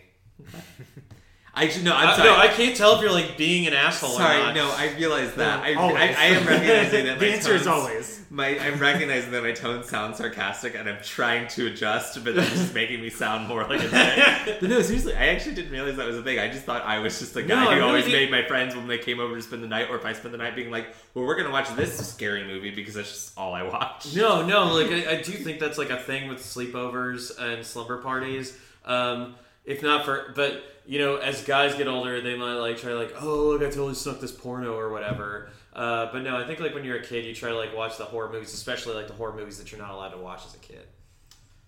I was only never allowed to watch one horror movie. The only time my my mom and my stepdad like restricted something that I watched, I was pretty much allowed to watch whatever the fuck I wanted. But my stepdad put his foot down on one movie, and it was the original Last House on the Left. And I didn't really fight That it makes sense. because I was like, whatever. Like, okay, you're saying I can't watch this one movie, and there's all these other movies, so whatever. But then it got in your head like, what's it going on in this movie? No, not really. I actually it didn't. Um, I didn't watch the movie until about two years ago for my month-a-thon.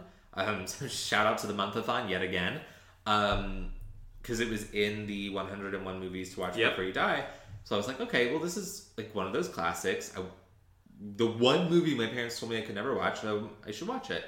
I fucking hated it, and I'm really glad I didn't watch it when I was a teenager because I I found that movie. That movie was gross. Yeah. It felt like a. Have you seen it? Yeah. The original. It feels like a snuff film.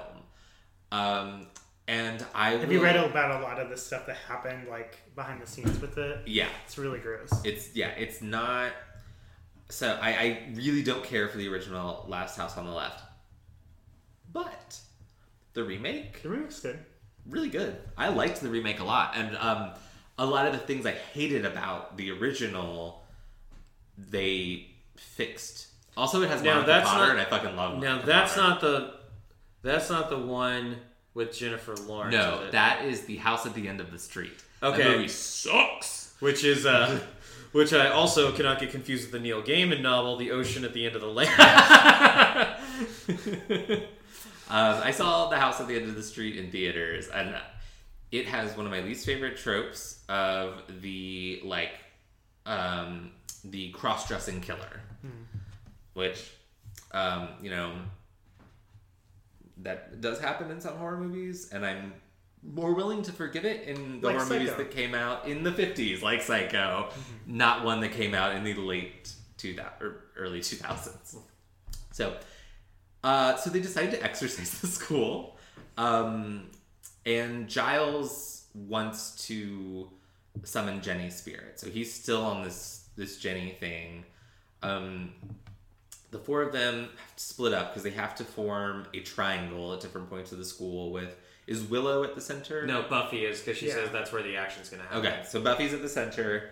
Um, Cordelia, Willow, and uh, Giles is with and Xander, yeah, are forming the points of the triangle. Yeah. And but yeah, Giles runs into Willow. They don't know that he's in the library. Yeah, Uh, but uh, yeah, and then like stuff starts happening at each of those, um, at each of those locations. Uh, Z- uh, Willow starts getting like sucked into the ground.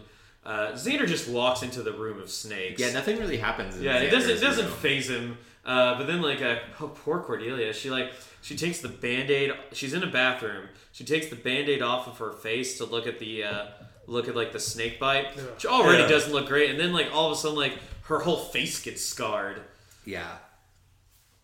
Um, And I gotta say, I really like um, I really like the extent that they go to with like it being a poltergeist because it could have been like fairly easy to just kind of like do the ghost scenario, like the the relationship death scenario, and uh, that being the like the only thing that happens. But I like adding Yeah. like the the little horror twist because like especially if you're afraid of snakes.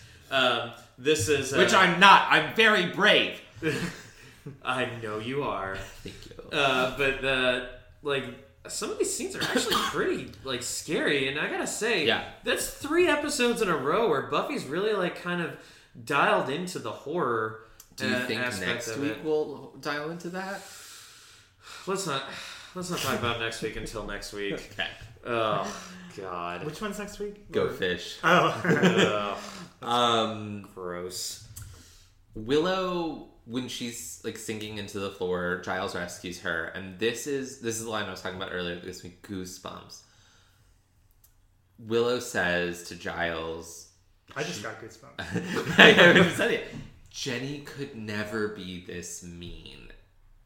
And I think that's when Gi- it finally gets through to Giles. Yeah. That earlier they were telling him it doesn't make any sense. Jenny didn't, you know, he's focused on the fact that Jenny died violently here. And they're like, but the gun, that doesn't make any sense. Like, that doesn't tie in. But the logic of that doesn't get through to him. But Seeing. Willow in danger. Willow in danger and the memory of Jenny's kindness and decency snaps him out of it. I, I think that line is so important. Jenny Mm-hmm. could never be this mean. Jenny would never hurt Willow. I- Like Or any of them. Especially or any of them, but like, Maybe I think Xander. Especially Willow, though. yeah, Yeah, especially like- Willow. Willow and Jenny. Willow was her You're favorite. the only person teaching my class. Will, I, I would say after Gi- Giles, the person Jenny we saw being the closest to was was Willow. Yeah. Um, The gang carries out their exorcism. and they fail. It fails. yeah, like they get chased by a uh, by a swarm of wasps. I think they're just not at a high enough level yet. No. Yeah. um, they also I maybe that, but also maybe they didn't do it right because at one point Cordelia is just like, "I totally expel evil," and I was like, But when they Yeah, finish doing the the incantation, incantation. though, Yeah. like all the uh, all the flames go out. So I don't know, something kind of had to happen. yeah, I mean, I'm sure it's.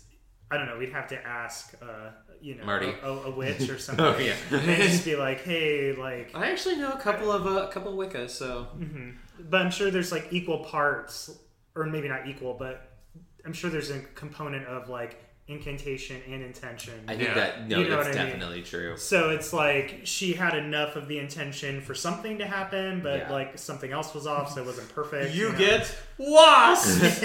Well, and I would imagine too. It's well, just, sorry, kind of- sorry, that just immediately made me think of like uh, the Oprah gif where she's like, "Everybody gets bees. you get bees. You get bees." Everybody gets wasps. You're not allowed to have bees in here. But like, no, have you, have you seen that gif? I have. Yeah, it's like when Oprah's giving away cars and like everybody's freaking out, but somebody, some genius decided to just like put in bees so it looks like everybody's horrified that they're being attacked by bees. So the the unintended controversy you've just created. Earlier in the episode, I said GIF and you just said GIF. I'm just gonna leave that there. Yeah, let's. uh I've had this. I've had this discussion way too many times with people we need to talk about. I only have eyes for you. Um, I Oh, theory also. time. Oh yeah. Um, so I wanted to get to this part where we talked about it not being Jenny. Um, so I have basically no evidence to support this. It's just kind of a nice thought. that Head have. cannon. Um, I did that a lot. Um, I really think that it was Jenny who knocked the yearbook over. Out, out of the Oh. okay, I like that. Like that's just a personal belief of mine I because I it's like never that. it's never addressed that like who it was, and like they don't bring it up again. And it doesn't seem like something that the ghost of James would do. Yeah, and it's fair to assume that maybe um, what's her name did it. Grace. Uh, Grace, yeah, because her ghost is also there. That's the thing. The episode is they spend a lot of time being like it's definitely James, it's definitely James, and I think what we're supposed to take away from the end is it's both of them. Yeah. it is both of them. Yeah, so that's that's fair to assume, and maybe makes a little more sense. But um, But it's nice. I just I like, like that. Yeah. I just like imagining. That's good. um these we so it's funny we, we were having a discussion while we were watching of what the bugs were at first because i was like well i think they're supposed to be wasps because why would like what like i mean yeah like uh, other bugs can be unpleasant but I, you wouldn't necessarily flee from them the way you would a wasp but they look like flies in Yes. like the close-up scenes and that's what ben was saying was that he thought they were flies they do eventually say in the episode that they are wasps but um I'm just gonna say, uh, And there's also something just more biblical about flies, like and locusts too. To be Ja- fair, yeah jason said locust um, they just didn't. I was going like- with the biblical uh, Yeah, 'cause- aspect of it. yeah, It's like, you 'cause, think of a like- swarm of something, you think like locusts. Yeah, well, flies are flies are in the Bible. Yeah. they're one of the plagues too. But, Correct. But like, i thought it was the man in black from lost oh, nice from the future. I thought it was the man in black from the Dark Tower. um I thought you were gonna say I thought it was the man in black from Westworld. No, you got it. we did it. Our, the Holy Trinity. um, they they get out of the school, um, and and return back to Buffy's house. Um, at this point, we return to Drusilla, Spike, and Angelus. Um, this is where Drusilla has her vision about um, about Buffy. One one of the things I love about Drusilla, like the things she says, they're fucking nonsense. um, but they're also not. Like Yeah. almost every single one of her lines is significant. Yeah, she's uh, Cassandra. She's Yeah, like- yeah, she's definitely Trope. Cassandra trope. Um, she's digging herself a grave to sleep in. um, Nice, I like it. um, good for her. um, and, and this is where kind of Spike he he taunts Angelus into actually confronting um Buffy. confronting Buffy. I'm curious what your all's thoughts of why does Spike do this? I my thought is that he specifically he wants he wants Angelus to go after Buffy and for Buffy to kill him. Yeah, I think at this point he knows that like the next time Buffy sees him, she's going to try to kill him, and he's just like, well. It either way, it works out for me because like Angelus dies, I don't have to see that prick again. If Buffy dies, hey, we don't have to worry about the Slayer anymore. That's good. Yeah. I, I actually hadn't thought about that. No, other that's side of exactly what I was going to say. Is that I think that he's just pitting the. He, he sees the strategy in that okay, both of these parties are incensed and have the you know the motive to want to kill each other. So I think he's just trying to get one of those outcomes to happen. Yeah. Um, I don't think he knows enough about um, about what's going on with the particulars of the school to for it to be Yeah. anything else. Yeah, I think you're right. Um, before Angelus goes, though, he basically says, like, I'm gonna go kill Buffy. I'm gonna come back here. I'm gonna fuck Drusilla. Yeah, nothing beats uh, nothing beats following up a homicide with a good old fashioned banging. Okay, here's our weekly. What the fuck, wiki? so, the wiki's weird, uh, as it is written by fans, and sometimes just the way things are phrased in the plot description is just. I'd like to think that it's like one fan writing those sentences that stick out. and it's me. Uh, but, um, You couldn't write anything that good. uh, That was actually really mean, and even though I didn't mean it, I still apologize for it. it's okay. I'll just say Like- something hurtful to you later. You've already done that. Uh, so as Angelus, uh, basically after his threat to fuck Drusilla, it says, tears just about pool up in Spike's eyes as Angel holds Drusilla tight against him and caresses her. Wow. Did you see tears? I don't. I don't remember tears. I remember like seething rage. if I say I want your body now, would you hold it against me? Oh my god. Um. So back at paradise. oh my god, sorry. Back at Buffy's house. Somewhere the fan that's listening to the podcast that wrote that sentence is like, fuck you. We love you. They're like, We love you, fan, and we appreciate you. No, it is like some of my favorite moments on the way on this whole podcast is the wiki reading. So back at Buffy's house, um, I I think we need to address like the the the, the elephant in the room. Joyce not being there. No, not that. She's she's at the gallery. Oh, doing her belly Down shots. in a belly shot. I need, we need to talk about the weird ass way Cordelia eats a cracker.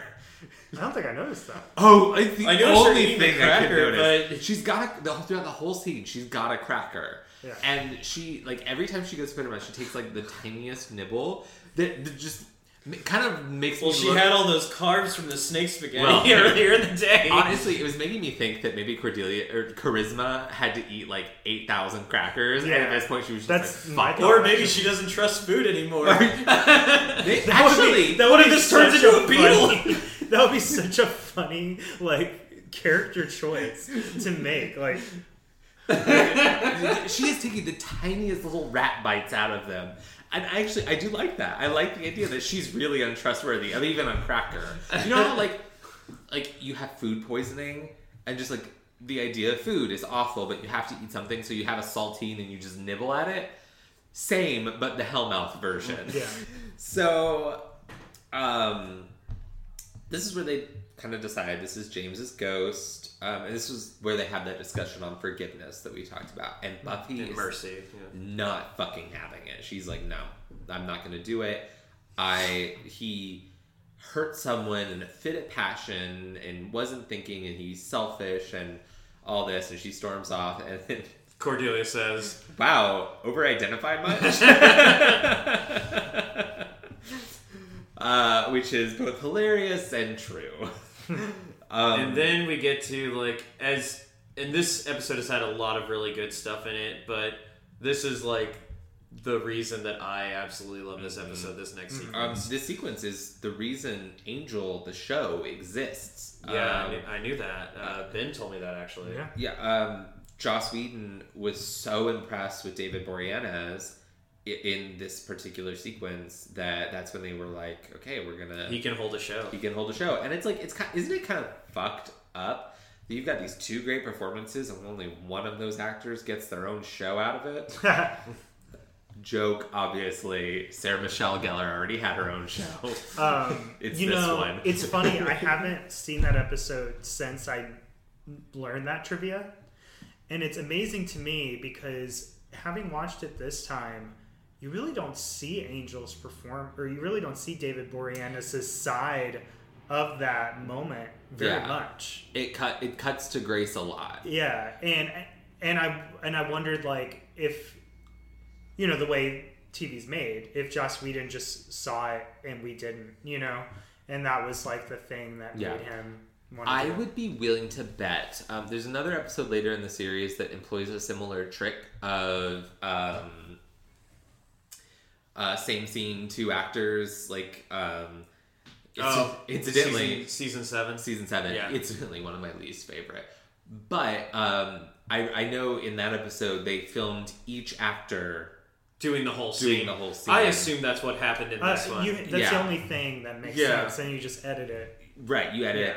And I, I bet that there were several no- moments I noticed, like um, when uh, Grace runs off, you only see Grace running, and she does a very, um, I don't like saying this, run. but it, it's a very kind of feminine run Yeah.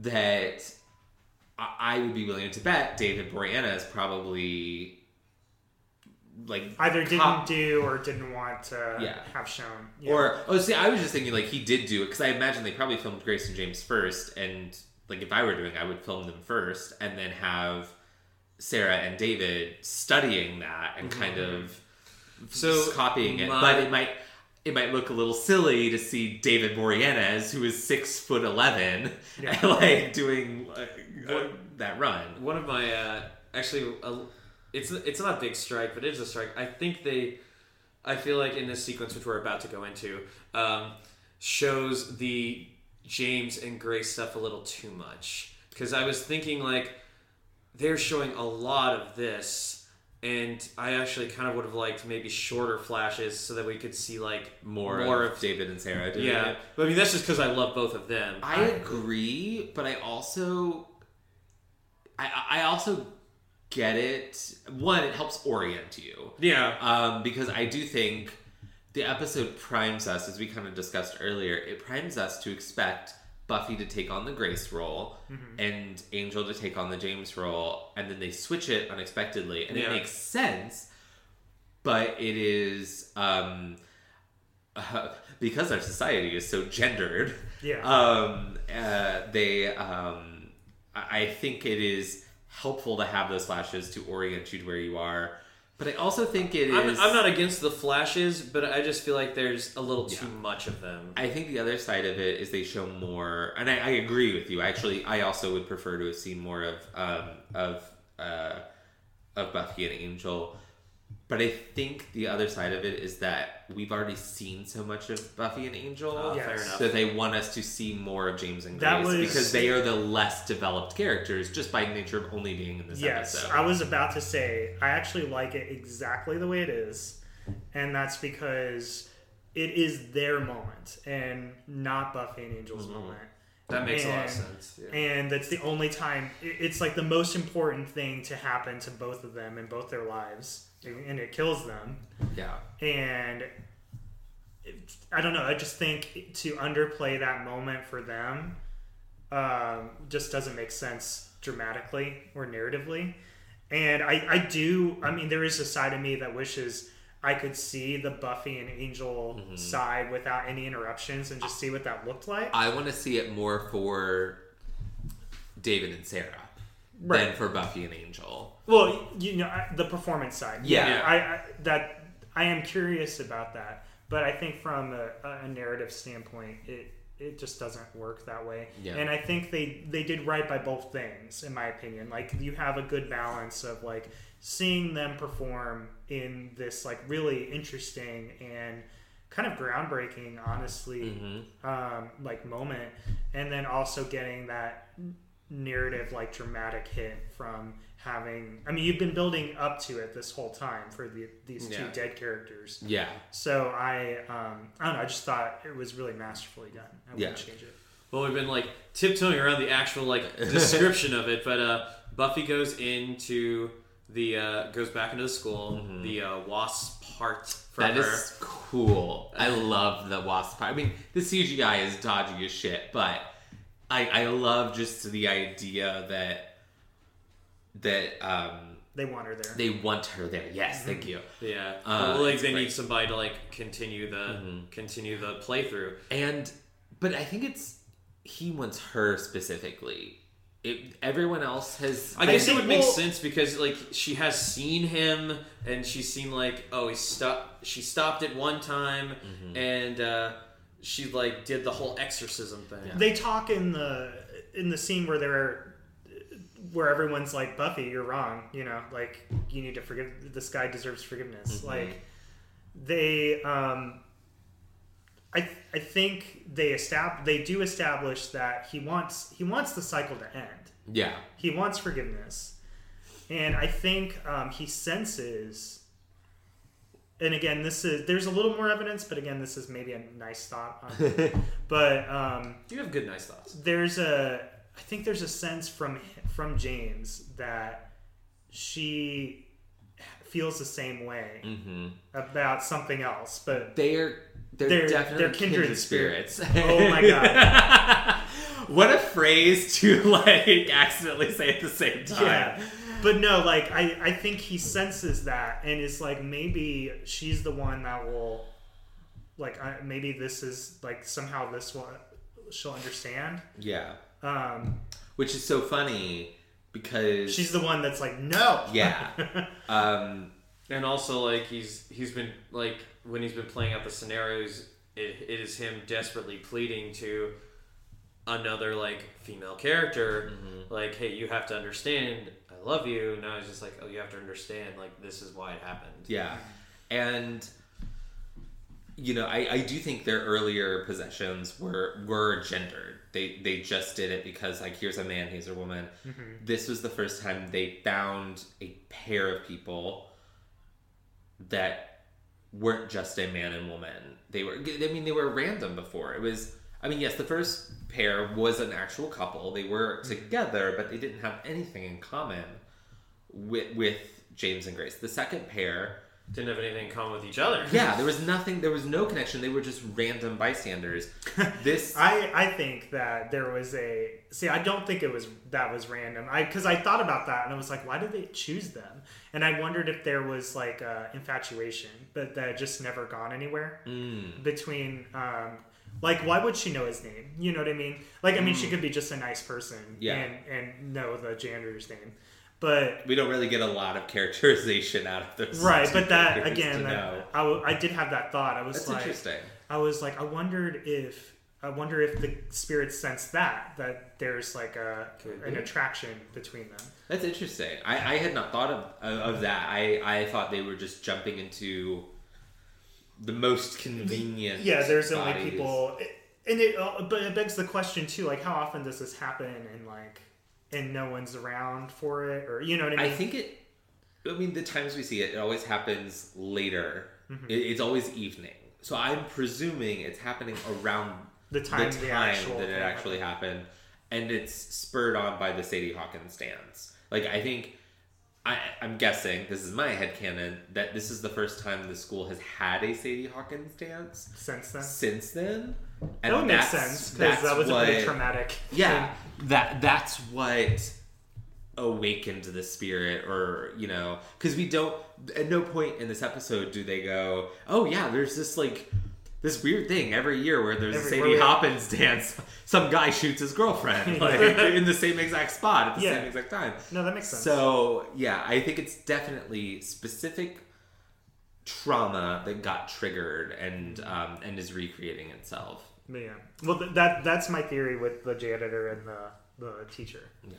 Yeah, uh, Buffy like Buffy's inside the school. The Scoobies are waiting outside, and Giles makes the like they're like, "Oh, is she in trouble?" Giles makes the comment like, "Well, there's no man to uh, in there to actually uh, take part in the in the Yeah. uh, scenario." And even the Scoobies at this point are assuming that we're gonna stick with our gender roles. Yes, and then uh, Buffy's just kind of like looking around, Mm-hmm. and she sees Angelus, and uh, he says, "Oh yeah, wasps don't have a thing for the undead," and but like Buffy's already in the scenario, Yeah. and she's saying the lines, and that's when you start to realize.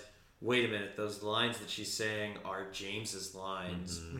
And like at first Angel's just like The fuck? Angelus is just like, she's like, uh, oh, I loved you. He's like, you- like uh, I don't want to be hurt by you or something like that. He's like, oh, I'm gonna hurt you, and like Yeah. he keeps like walking towards her. Then when he gets like super close to her, David Boreanaz does what David Boreanaz does, and like switches immediately into.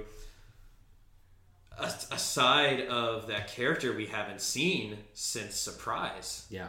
Like he's been he's been like full on asshole. Dick. yeah, like he's been rocking those leather pants. but uh but yeah, like and so it, it's honestly like a Yeah. lot like everything about the scene is jarring. Like not only do you realize, oh, he is Grace, she is James, Mm-hmm. but also this is like He, she is Buffy, and he is Angel. Yeah, like, like, yeah, it's like like it's almost like Angelus isn't there anymore. Yeah. Uh, well, he isn't there anymore, and uh, so the scenario plays out with Buffy having the the ghost gun Yeah. and shooting Angelus. Um, I need to just. I, I need to express my appreciation for Sarah Michelle Gellar's delivery of the word bitch. Like it that the way they do it, you see James deliver the "Don't walk away from me," and then we get a very fast cut to Buffy yelling "bitch," and I I think with poor editing, poor acting, it could have come across as really cheesy, but it doesn't. It is. It's ah, ah and also that's how I like also when you when you hear it, it's. It, I don't think like when James says it, he means that like as hatred. He's like lost in his passion. Mm-hmm. Like he would never call Grace a bitch, um, and uh, so it's like a really hard thing to play because Yeah. it's so easy. Like just saying bitch now, like it just makes me feel like either I'm really mad at one of you or I'm just Jesse Pinkman and I just say it whenever. Well, I think you have to remember the time period too.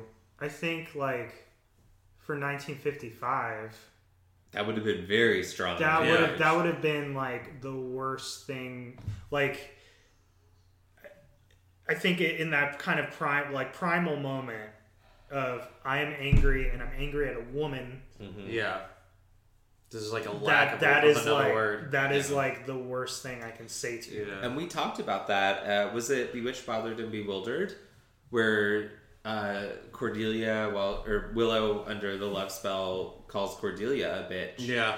We, we talked about that. Uh, the word use the show obviously can use the word bitch, but uses it sparingly and very specifically. Um, Well, yeah, because like this is a this is a feminist series and um, it kind of reminds me of the way BoJack uses like fuck Uses only, fuck. like It- only once once a season and it's going to be at your like highest emotional climax you know buffy doesn't have such a strict rule but it, it that is a yeah it's it's a it's a the word is as we we talked about uh if you're using the word again, if you or if you're calling a man a bitch, you're typically saying he's acting like a woman, and if you're using calling a woman a bitch, you're usually saying she's acting like a man. So it, there's a lot of misogyny just in the word. So um, I, I think the show, the way the show uses it, is is smart, and in this moment, I think very effective. Speaking of smart, Also, that's his teacher. You don't call a teacher a bitch. Speaking of smart, I think like when you realize that Buffy is James and Angel is Grace, you um, are probably thinking like, why on earth did they do that? And it isn't clear at first until Buffy shoots Angel. Angel falls off, and then like we know that the next part is going to the music room. Buffy going to the music room, killing herself. But then you wait. Then you realize, wait a minute. Angel's a vampire. The bullet's not going to kill him, and so then he comes in to in the scenario, in the loop, In and the that is loop. brilliant. in the loop in the way that I, I think both er, parties originally wish they could have ended it. Yes. They get the Yeah. ending, not the ending they got, but the ending they wish. Before we get to that, though, I, I, I just want to touch upon briefly. We've talked a lot about how Buffy relates to James. I think it's really important that we also talk about how Grace relates to Angel being the older one in the relationship, being a um, in this case, Grace was a teacher in a relationship with one of her students. And Angel is a vampire in a relationship with the Slayer. Yeah, and, and- like we and we And said a mentor. And a mentor. Yeah. Yeah, definitely. And we said in surprise, like uh, when Angel tells, like right before they do the no pants dance, um, he uh, he said, "I'm sorry, that like I just broke like the serious tone that we had." Um, when but they he, fuck. he does say, uh, he does say like, "I love you. I know I shouldn't," and like, look at what's on display here. Yeah. Um, I, I don't have a lot more to say about that other than just like the the parallel is not one sided. It's not No. just on Buffy's side. Obviously, that's the side we see most. But And it's really interesting Yeah. that. Uh, Well, I mean, oh, I'm sorry. Go ahead. Oh, I was just gonna say like the first things that Buffy is saying to Angel while Buffy is James and Angel is still Angelus um, could easily be things that Buffy has wanted to say Mhm. if, Oh, if yeah. Angel was actually there. Like if Angel could actually like sympathize with her anymore. um, what I was going to say earlier um, when we when we were talking about um, I I was afraid we were going to get like too far ahead and I was going to ruin like some of the the twist the twist stuff so I just didn't talk about it is that um, the teacher I mean I almost blame almost blame Grace more than I blame James. Um, just just because yes james is the one that pulls the trigger on a gun mhm, and kills people but grace theoretically is an adult. Yeah, and she is um, teaching she is his teacher. She has the power in the relationship. And um, everything that happens is a result of her not giving away that power or Yeah. giving it away too late. Yeah, and um, I think that you, a lot can be said about Angel because Angel, I mean, Angel knows about his curse, um, and Angel, um, like you said, Angel is the much older person, um, is also a mentor, is in this taboo relationship with Buffy as a vampire and her being the Slayer. Um, so there's an argument to be made that really angel angel is more at fault for everything that's happening because and it's and it's a commentary on like you know the things of course that we do for love and we don't think about you know we we do do things anyway because we love someone yeah. and um whether that works out tragically or not is just depends i guess but but no that that just goes that just goes to show like how well written this is Yeah. Agreed. And I, no, I, I totally agree with your point. Um, as much as Buffy is blaming herself, y- yeah, and Angel. I mean, ultimately, I think the argument is is that that we see what we have seen is that Angel should have been more responsible in his relationship with Buffy, mm-hmm. but because of how this all Passion. plays out, Buffy is the one who ends up with all of the guilt, mm-hmm. which is also just like that feels very real. Like a Yeah, indicative, indicative of like those kind of relationships. Yeah, that happen. I- like how many how many women are in abused relationships, but when people like try to talk to them about it, they're like, no, no, it was it was my fault. I shouldn't but- have provoked him. Yeah. I shouldn't have. Yeah. So I shouldn't have made him love me, so we had sex, and that he was so happy that he stole Right? away. yeah, you know, normal shit that happens every day. So, um, Grace in Angel's body comes to James in Buffy's body right as uh, they are about to pull the trigger on the gun, and Grace, um, basically, Grace forgives him. She, um, to your point, I think one thing I would have liked to have seen in the scene, if I like one thing I would fix about it, is of Grace to have given an, an apology. Obvi- you know, obviously James shot her. He Yeah. bought a gun, and I, I think there's also something to be said about male anger at rejection and the violence that can come from that. But um, but it, it- it's also important that we. If this Don't be like James. Be like Ben at the beginning of the episode. Yeah, if this relationship were between two students and the of the same age and you know the same power structure, and she broke up with him and he shot her, you know, Absolutely, yeah. that's that's Yeah. a total different dynamic. Not, and I'm, I, I, I want to, I don't want to be, I don't want to like excuse that sort of violence and. But it's also important to discuss the the power dynamics that were to display and the inappropriateness of that relationship.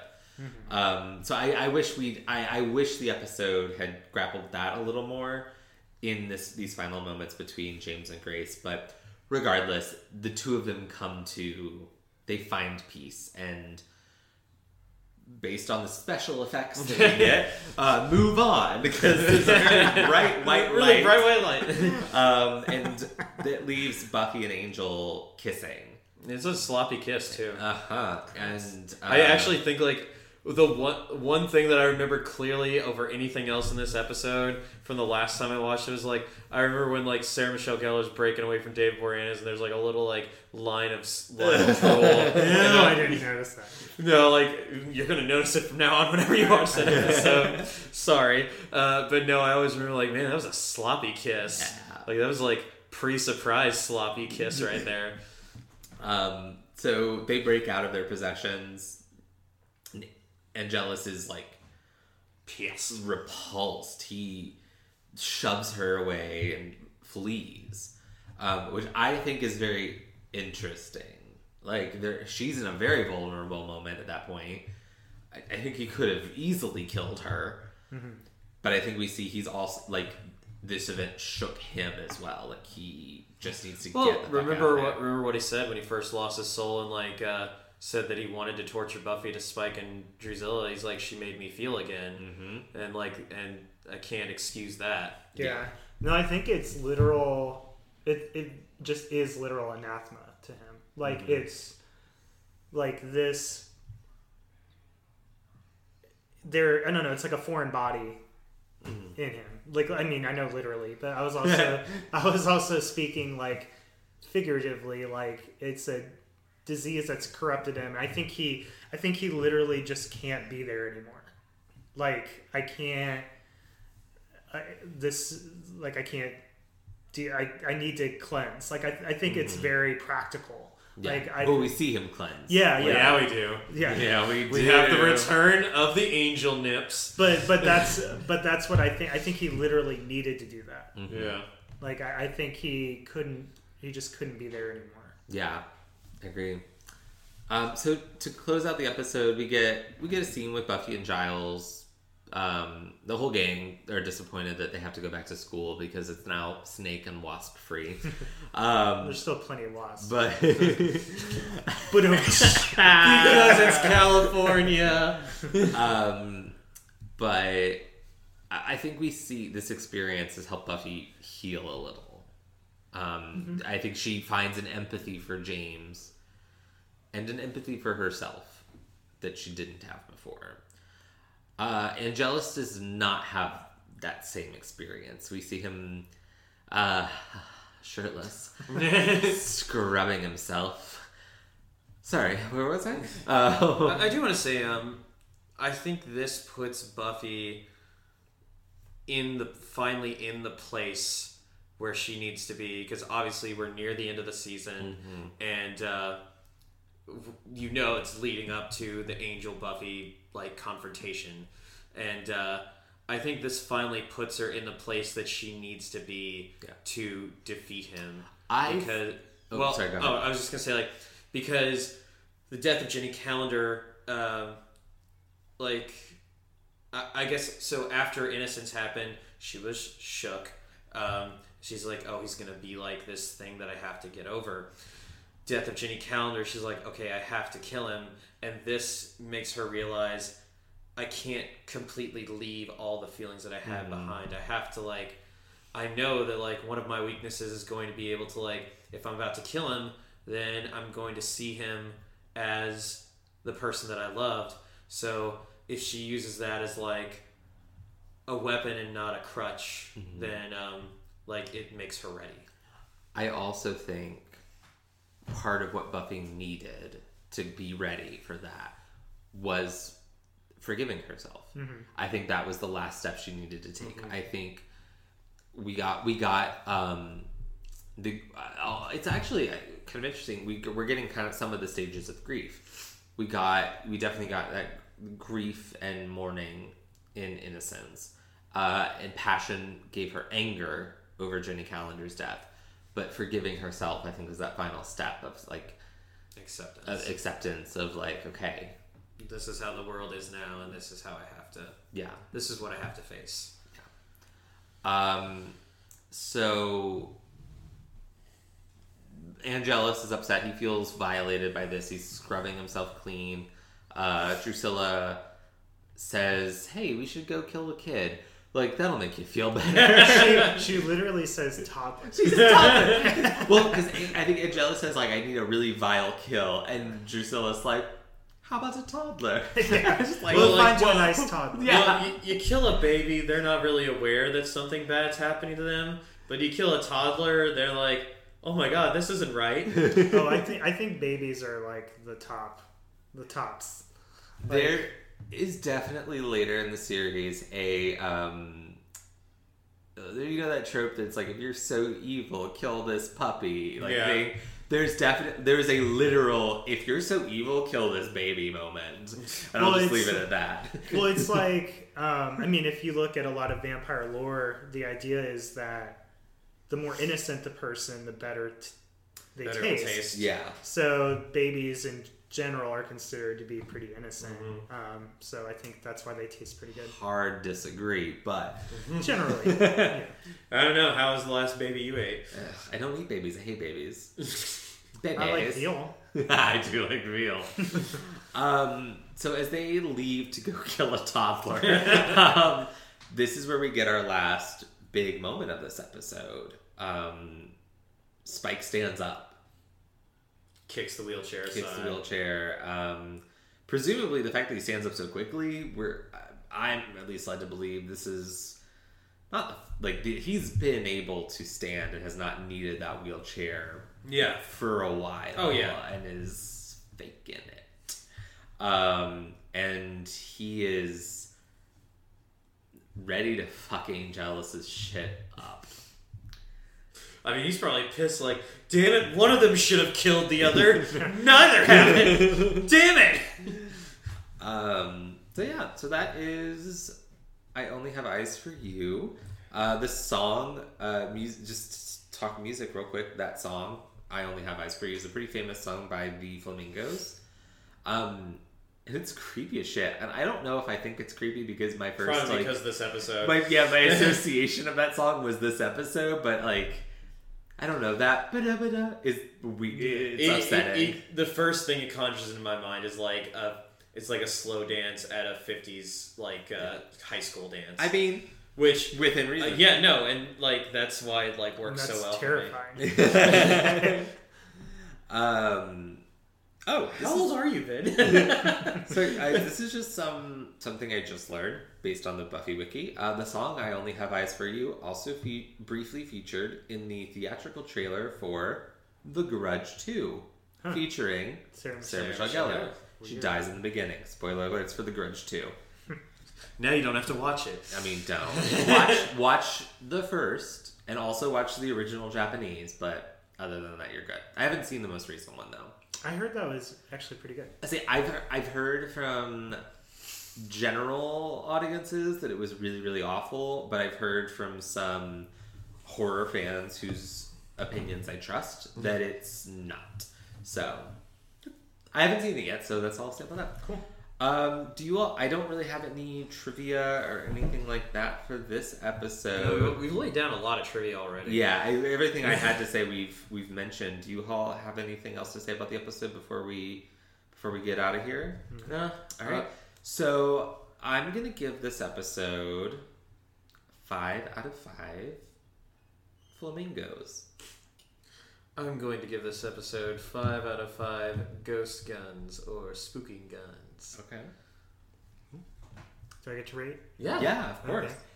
Five out of five spaghetti snakes. yes. Love that. Yes. Um, so, listeners, we um, we realized earlier that we accidentally did not do our drinking game last week.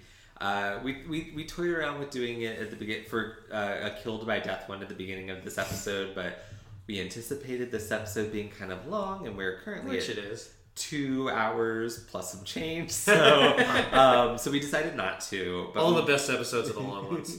they are. We have a lot to talk about. Like Yeah. they're they're jam packed. And we have another amazing voice. Um, so we will. Ju- we're we're.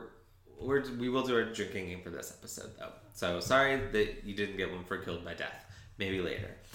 Um, so You can just drink water during during killed by death. dilute your uh, your 100% of a disease with water. uh, ben, would you like to lead our drink? What is your drinking game rules, or would you like to go last so you have a chance to think about it? Oh, I honestly hadn't. I honestly hadn't thought about it. Um, I mean, obviously, I think the first the first thing is anytime. I mean, you should you should have to take take a drink anytime uh, one of the reenactments happens. Okay, Uh, I mean, clearly. clearly. Um, I mean, anytime Willow comes in full power bottom. Power top. Oh, I'm sorry. She was power top. top. I'm drawing in a little too much personal stuff. Whoa. All right then. But no, um, yeah, power power top Willow. Anytime she says anything, All right. Willow Power Week, baby. Well, yeah. All right, Jason. What's your uh, drinking game this week? Um, I, I since I mentioned it earlier in the episode, uh, anytime uh, Angel makes a makes an ableist comment towards Spike, yeah. I feel like you've used that for like a couple of episodes this season. Oh my Like, god. Since you actually counted them out, I'm gonna save that one. All right. Um, so I'm gonna say take a drink every time uh, Angelus stares directly into Spike's eyes while insinuating he's fucking Drusilla. or like fingering her. or like yeah, or or staring at Spike anytime Angelus is actively fingering Drusilla. it's honestly hard to tell because there could be like nobody around Drusilla, and she'd be like, "Oh." David, ew. She's having a vision of the future finger. It's like, man, I bet your like actual orgasms are a bit of a letdown. Oh my goodness. All right. Um, so, do you all have anything else to say about this episode? I feel like we no, really, really great episode, and like you said before, one of the ones that's not talked about enough. No. But it Oh, gay agenda. Um, Oh yeah. Just so we haven't done gay agenda in a while because of my straight co-host. Jason, I'm sorry. Your face. You just look so hurt. Apologies. I mean, Um, like, I, I am straight, but like, I, it's I'm a little gay. you don't have to use it as you don't have to use it as an insult. Um, but with Ben back on, we thought we might revive gay agenda uh, briefly. So, what is your gay agenda this week? Um, so gay agenda is the gender switch in the the final reenactment with Angelus and Buffy. And the reason I wanted to make it a gay agenda is that I think as queer people, um, we grapple with our inner um, femininity or masculinity as the you know as the case may be. Um, and I think I don't know. It's just really nice to see on screen, especially for the time, a not a non explicitly LGBTQ show actually take that Yeah. step and have um, you know have a, a male ghost possess a female human and, Yeah. and you know and vice versa. And focus heavily on their shared experiences, not their gender. Yeah. Yeah. So yeah, I think I think that's pretty cool. Um, my gay agenda is also Angel staring deep into Spike's eyes while insinuating he's gonna fuck Drusilla because he also wants to fuck Spike. Oh, and yeah, once like, again, I've, I've got done two the. I can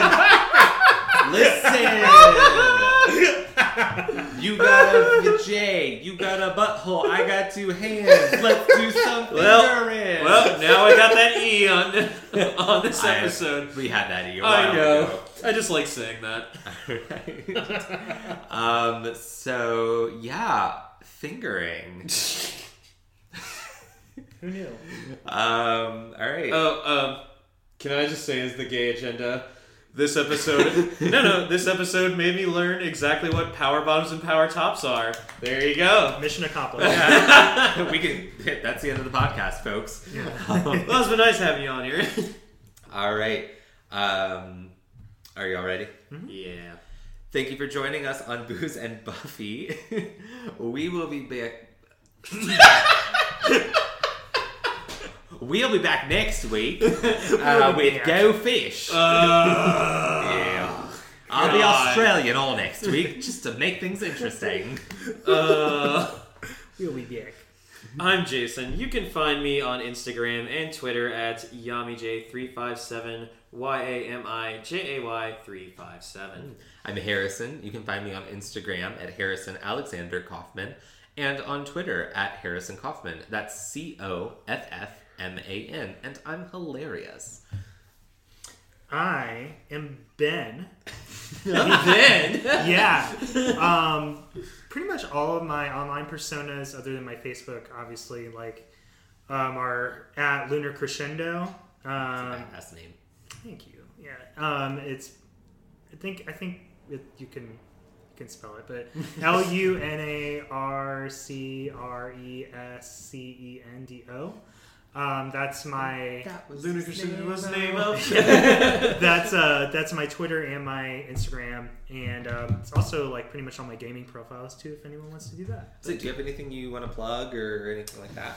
Uh, no, but um, I am gonna be in a production of Grey Gardens coming up pretty soon. I'm So excited. I am really excited about that. Uh, rehearsal starts for that in a week or two. So please, um, I think it actually goes up in April. So please go see that. It's with the Chicken Coop Theater Company. They're a new theater company in town. This is their first season. It's going to be out at the MEX, which is the Black Box Theater at the Kentucky Center for the Performing Arts downtown. Oh, What? Yeah, That's where I work. that's where Harrison worked. but anyway, so yeah, go see that when it's time. Otherwise, I don't really have anything else going on. Whoa. All right, you can find us on Facebook, Instagram, and Twitter at Booze and Buffy. That's and spelled out A and D. Andy. Or you can email us at boozeandbuffy at gmail.com. We'd love to hear from you. Yeah. Um. Maybe you'll get a shout out on the episode. Matt did. yeah, you can also find us on YouTube. We will release a short video with each episode where we discuss spoilers that you can't we can't talk about on the podcast. And also, please don't forget to subscribe and rate and review us on Apple Podcasts, Spotify, etc. Each week, we like to give a shout out to a worthy charity or nonprofit. This week, we're highlighting the American Foundation for Suicide Prevention. Established in 1987, the American Foundation for Suicide Prevention, or AFSP, is a voluntary health organization that gives those affected by suicide a nationwide community empowered by research, education, and advocacy to take action against this leading cause of death. AFSP is dedicated to saving lives and bringing hope to those affected by suicide. AFSP creates a culture that's smart about mental health by engaging in the following core strategies funding scientific research, educating the public about mental health and suicide prevention, advocating for public policies in mental health and suicide prevention, supporting survivors of suicide loss and those affected by suicide in our mission. Visit afsp.org for more information. Oh, was only two years before the episode. I didn't. No, no. I wanted to make that joke, but I didn't want to make it while I was in the middle of this no, very serious thing. That's why I was waiting for you to finish. Fair. um, and actually, just a fun fact, not a fun fact, just a fact. Um, this episode, after it aired, as we discussed earlier, there was a little PSA after the episode that Sarah Michelle Gellar did um, about suicide awareness. Um, so I, I, I like that even in 1998, um, they they recognized that this episode was dealing with a serious topic on this topic of suicide, and, and wanted to provide an outlet for that. Um, I It's probably the, the only way the network let them depict oh, that. almost certainly, but just I, I find suicide a subject that is frequently not discussed or portrayed in a um, Yes. Mhm. a responsible manner. I agree. So um, 13 reasons why. Talk I- what? 13 reasons why. Well, yeah. um, so I, I appreciate that they recognize that even though within the episode there wasn't necessarily a lot of dealing with that. Um, I mean, there was, but there also wasn't. I, I like that they provided resources at the end of it. So, um, oh, and I and I do want to say like uh, we for us here at Booze and Buffy, um, obviously like we stress if you're feeling bad about anything and you even start to contemplate possibly taking your own life, just from us, we're telling you don't do it because you we you're worth it. We already know because you're listening to an awesome podcast, but also you're you're just worth it. Every human life is worth something, and uh, be sure to like the suicide hotline exists. I don't know what the number is off the top of my head, but I'll put it in um, the show notes. yeah, but like just know that you are not alone. We when when I say we love you, we really do love you, and you are loved. All right. Well, Ben, thank you for joining us this week. Thanks for having me. Um, so, uh, Do I get to come back? Am I, ki- am I um, you are always welcome back. Any episode you want to come back, Okay. Just for the fact of it, not as an apology. Yay! All right, so from all of us here at Booze and Buffy, go slay. And be gay. Bye.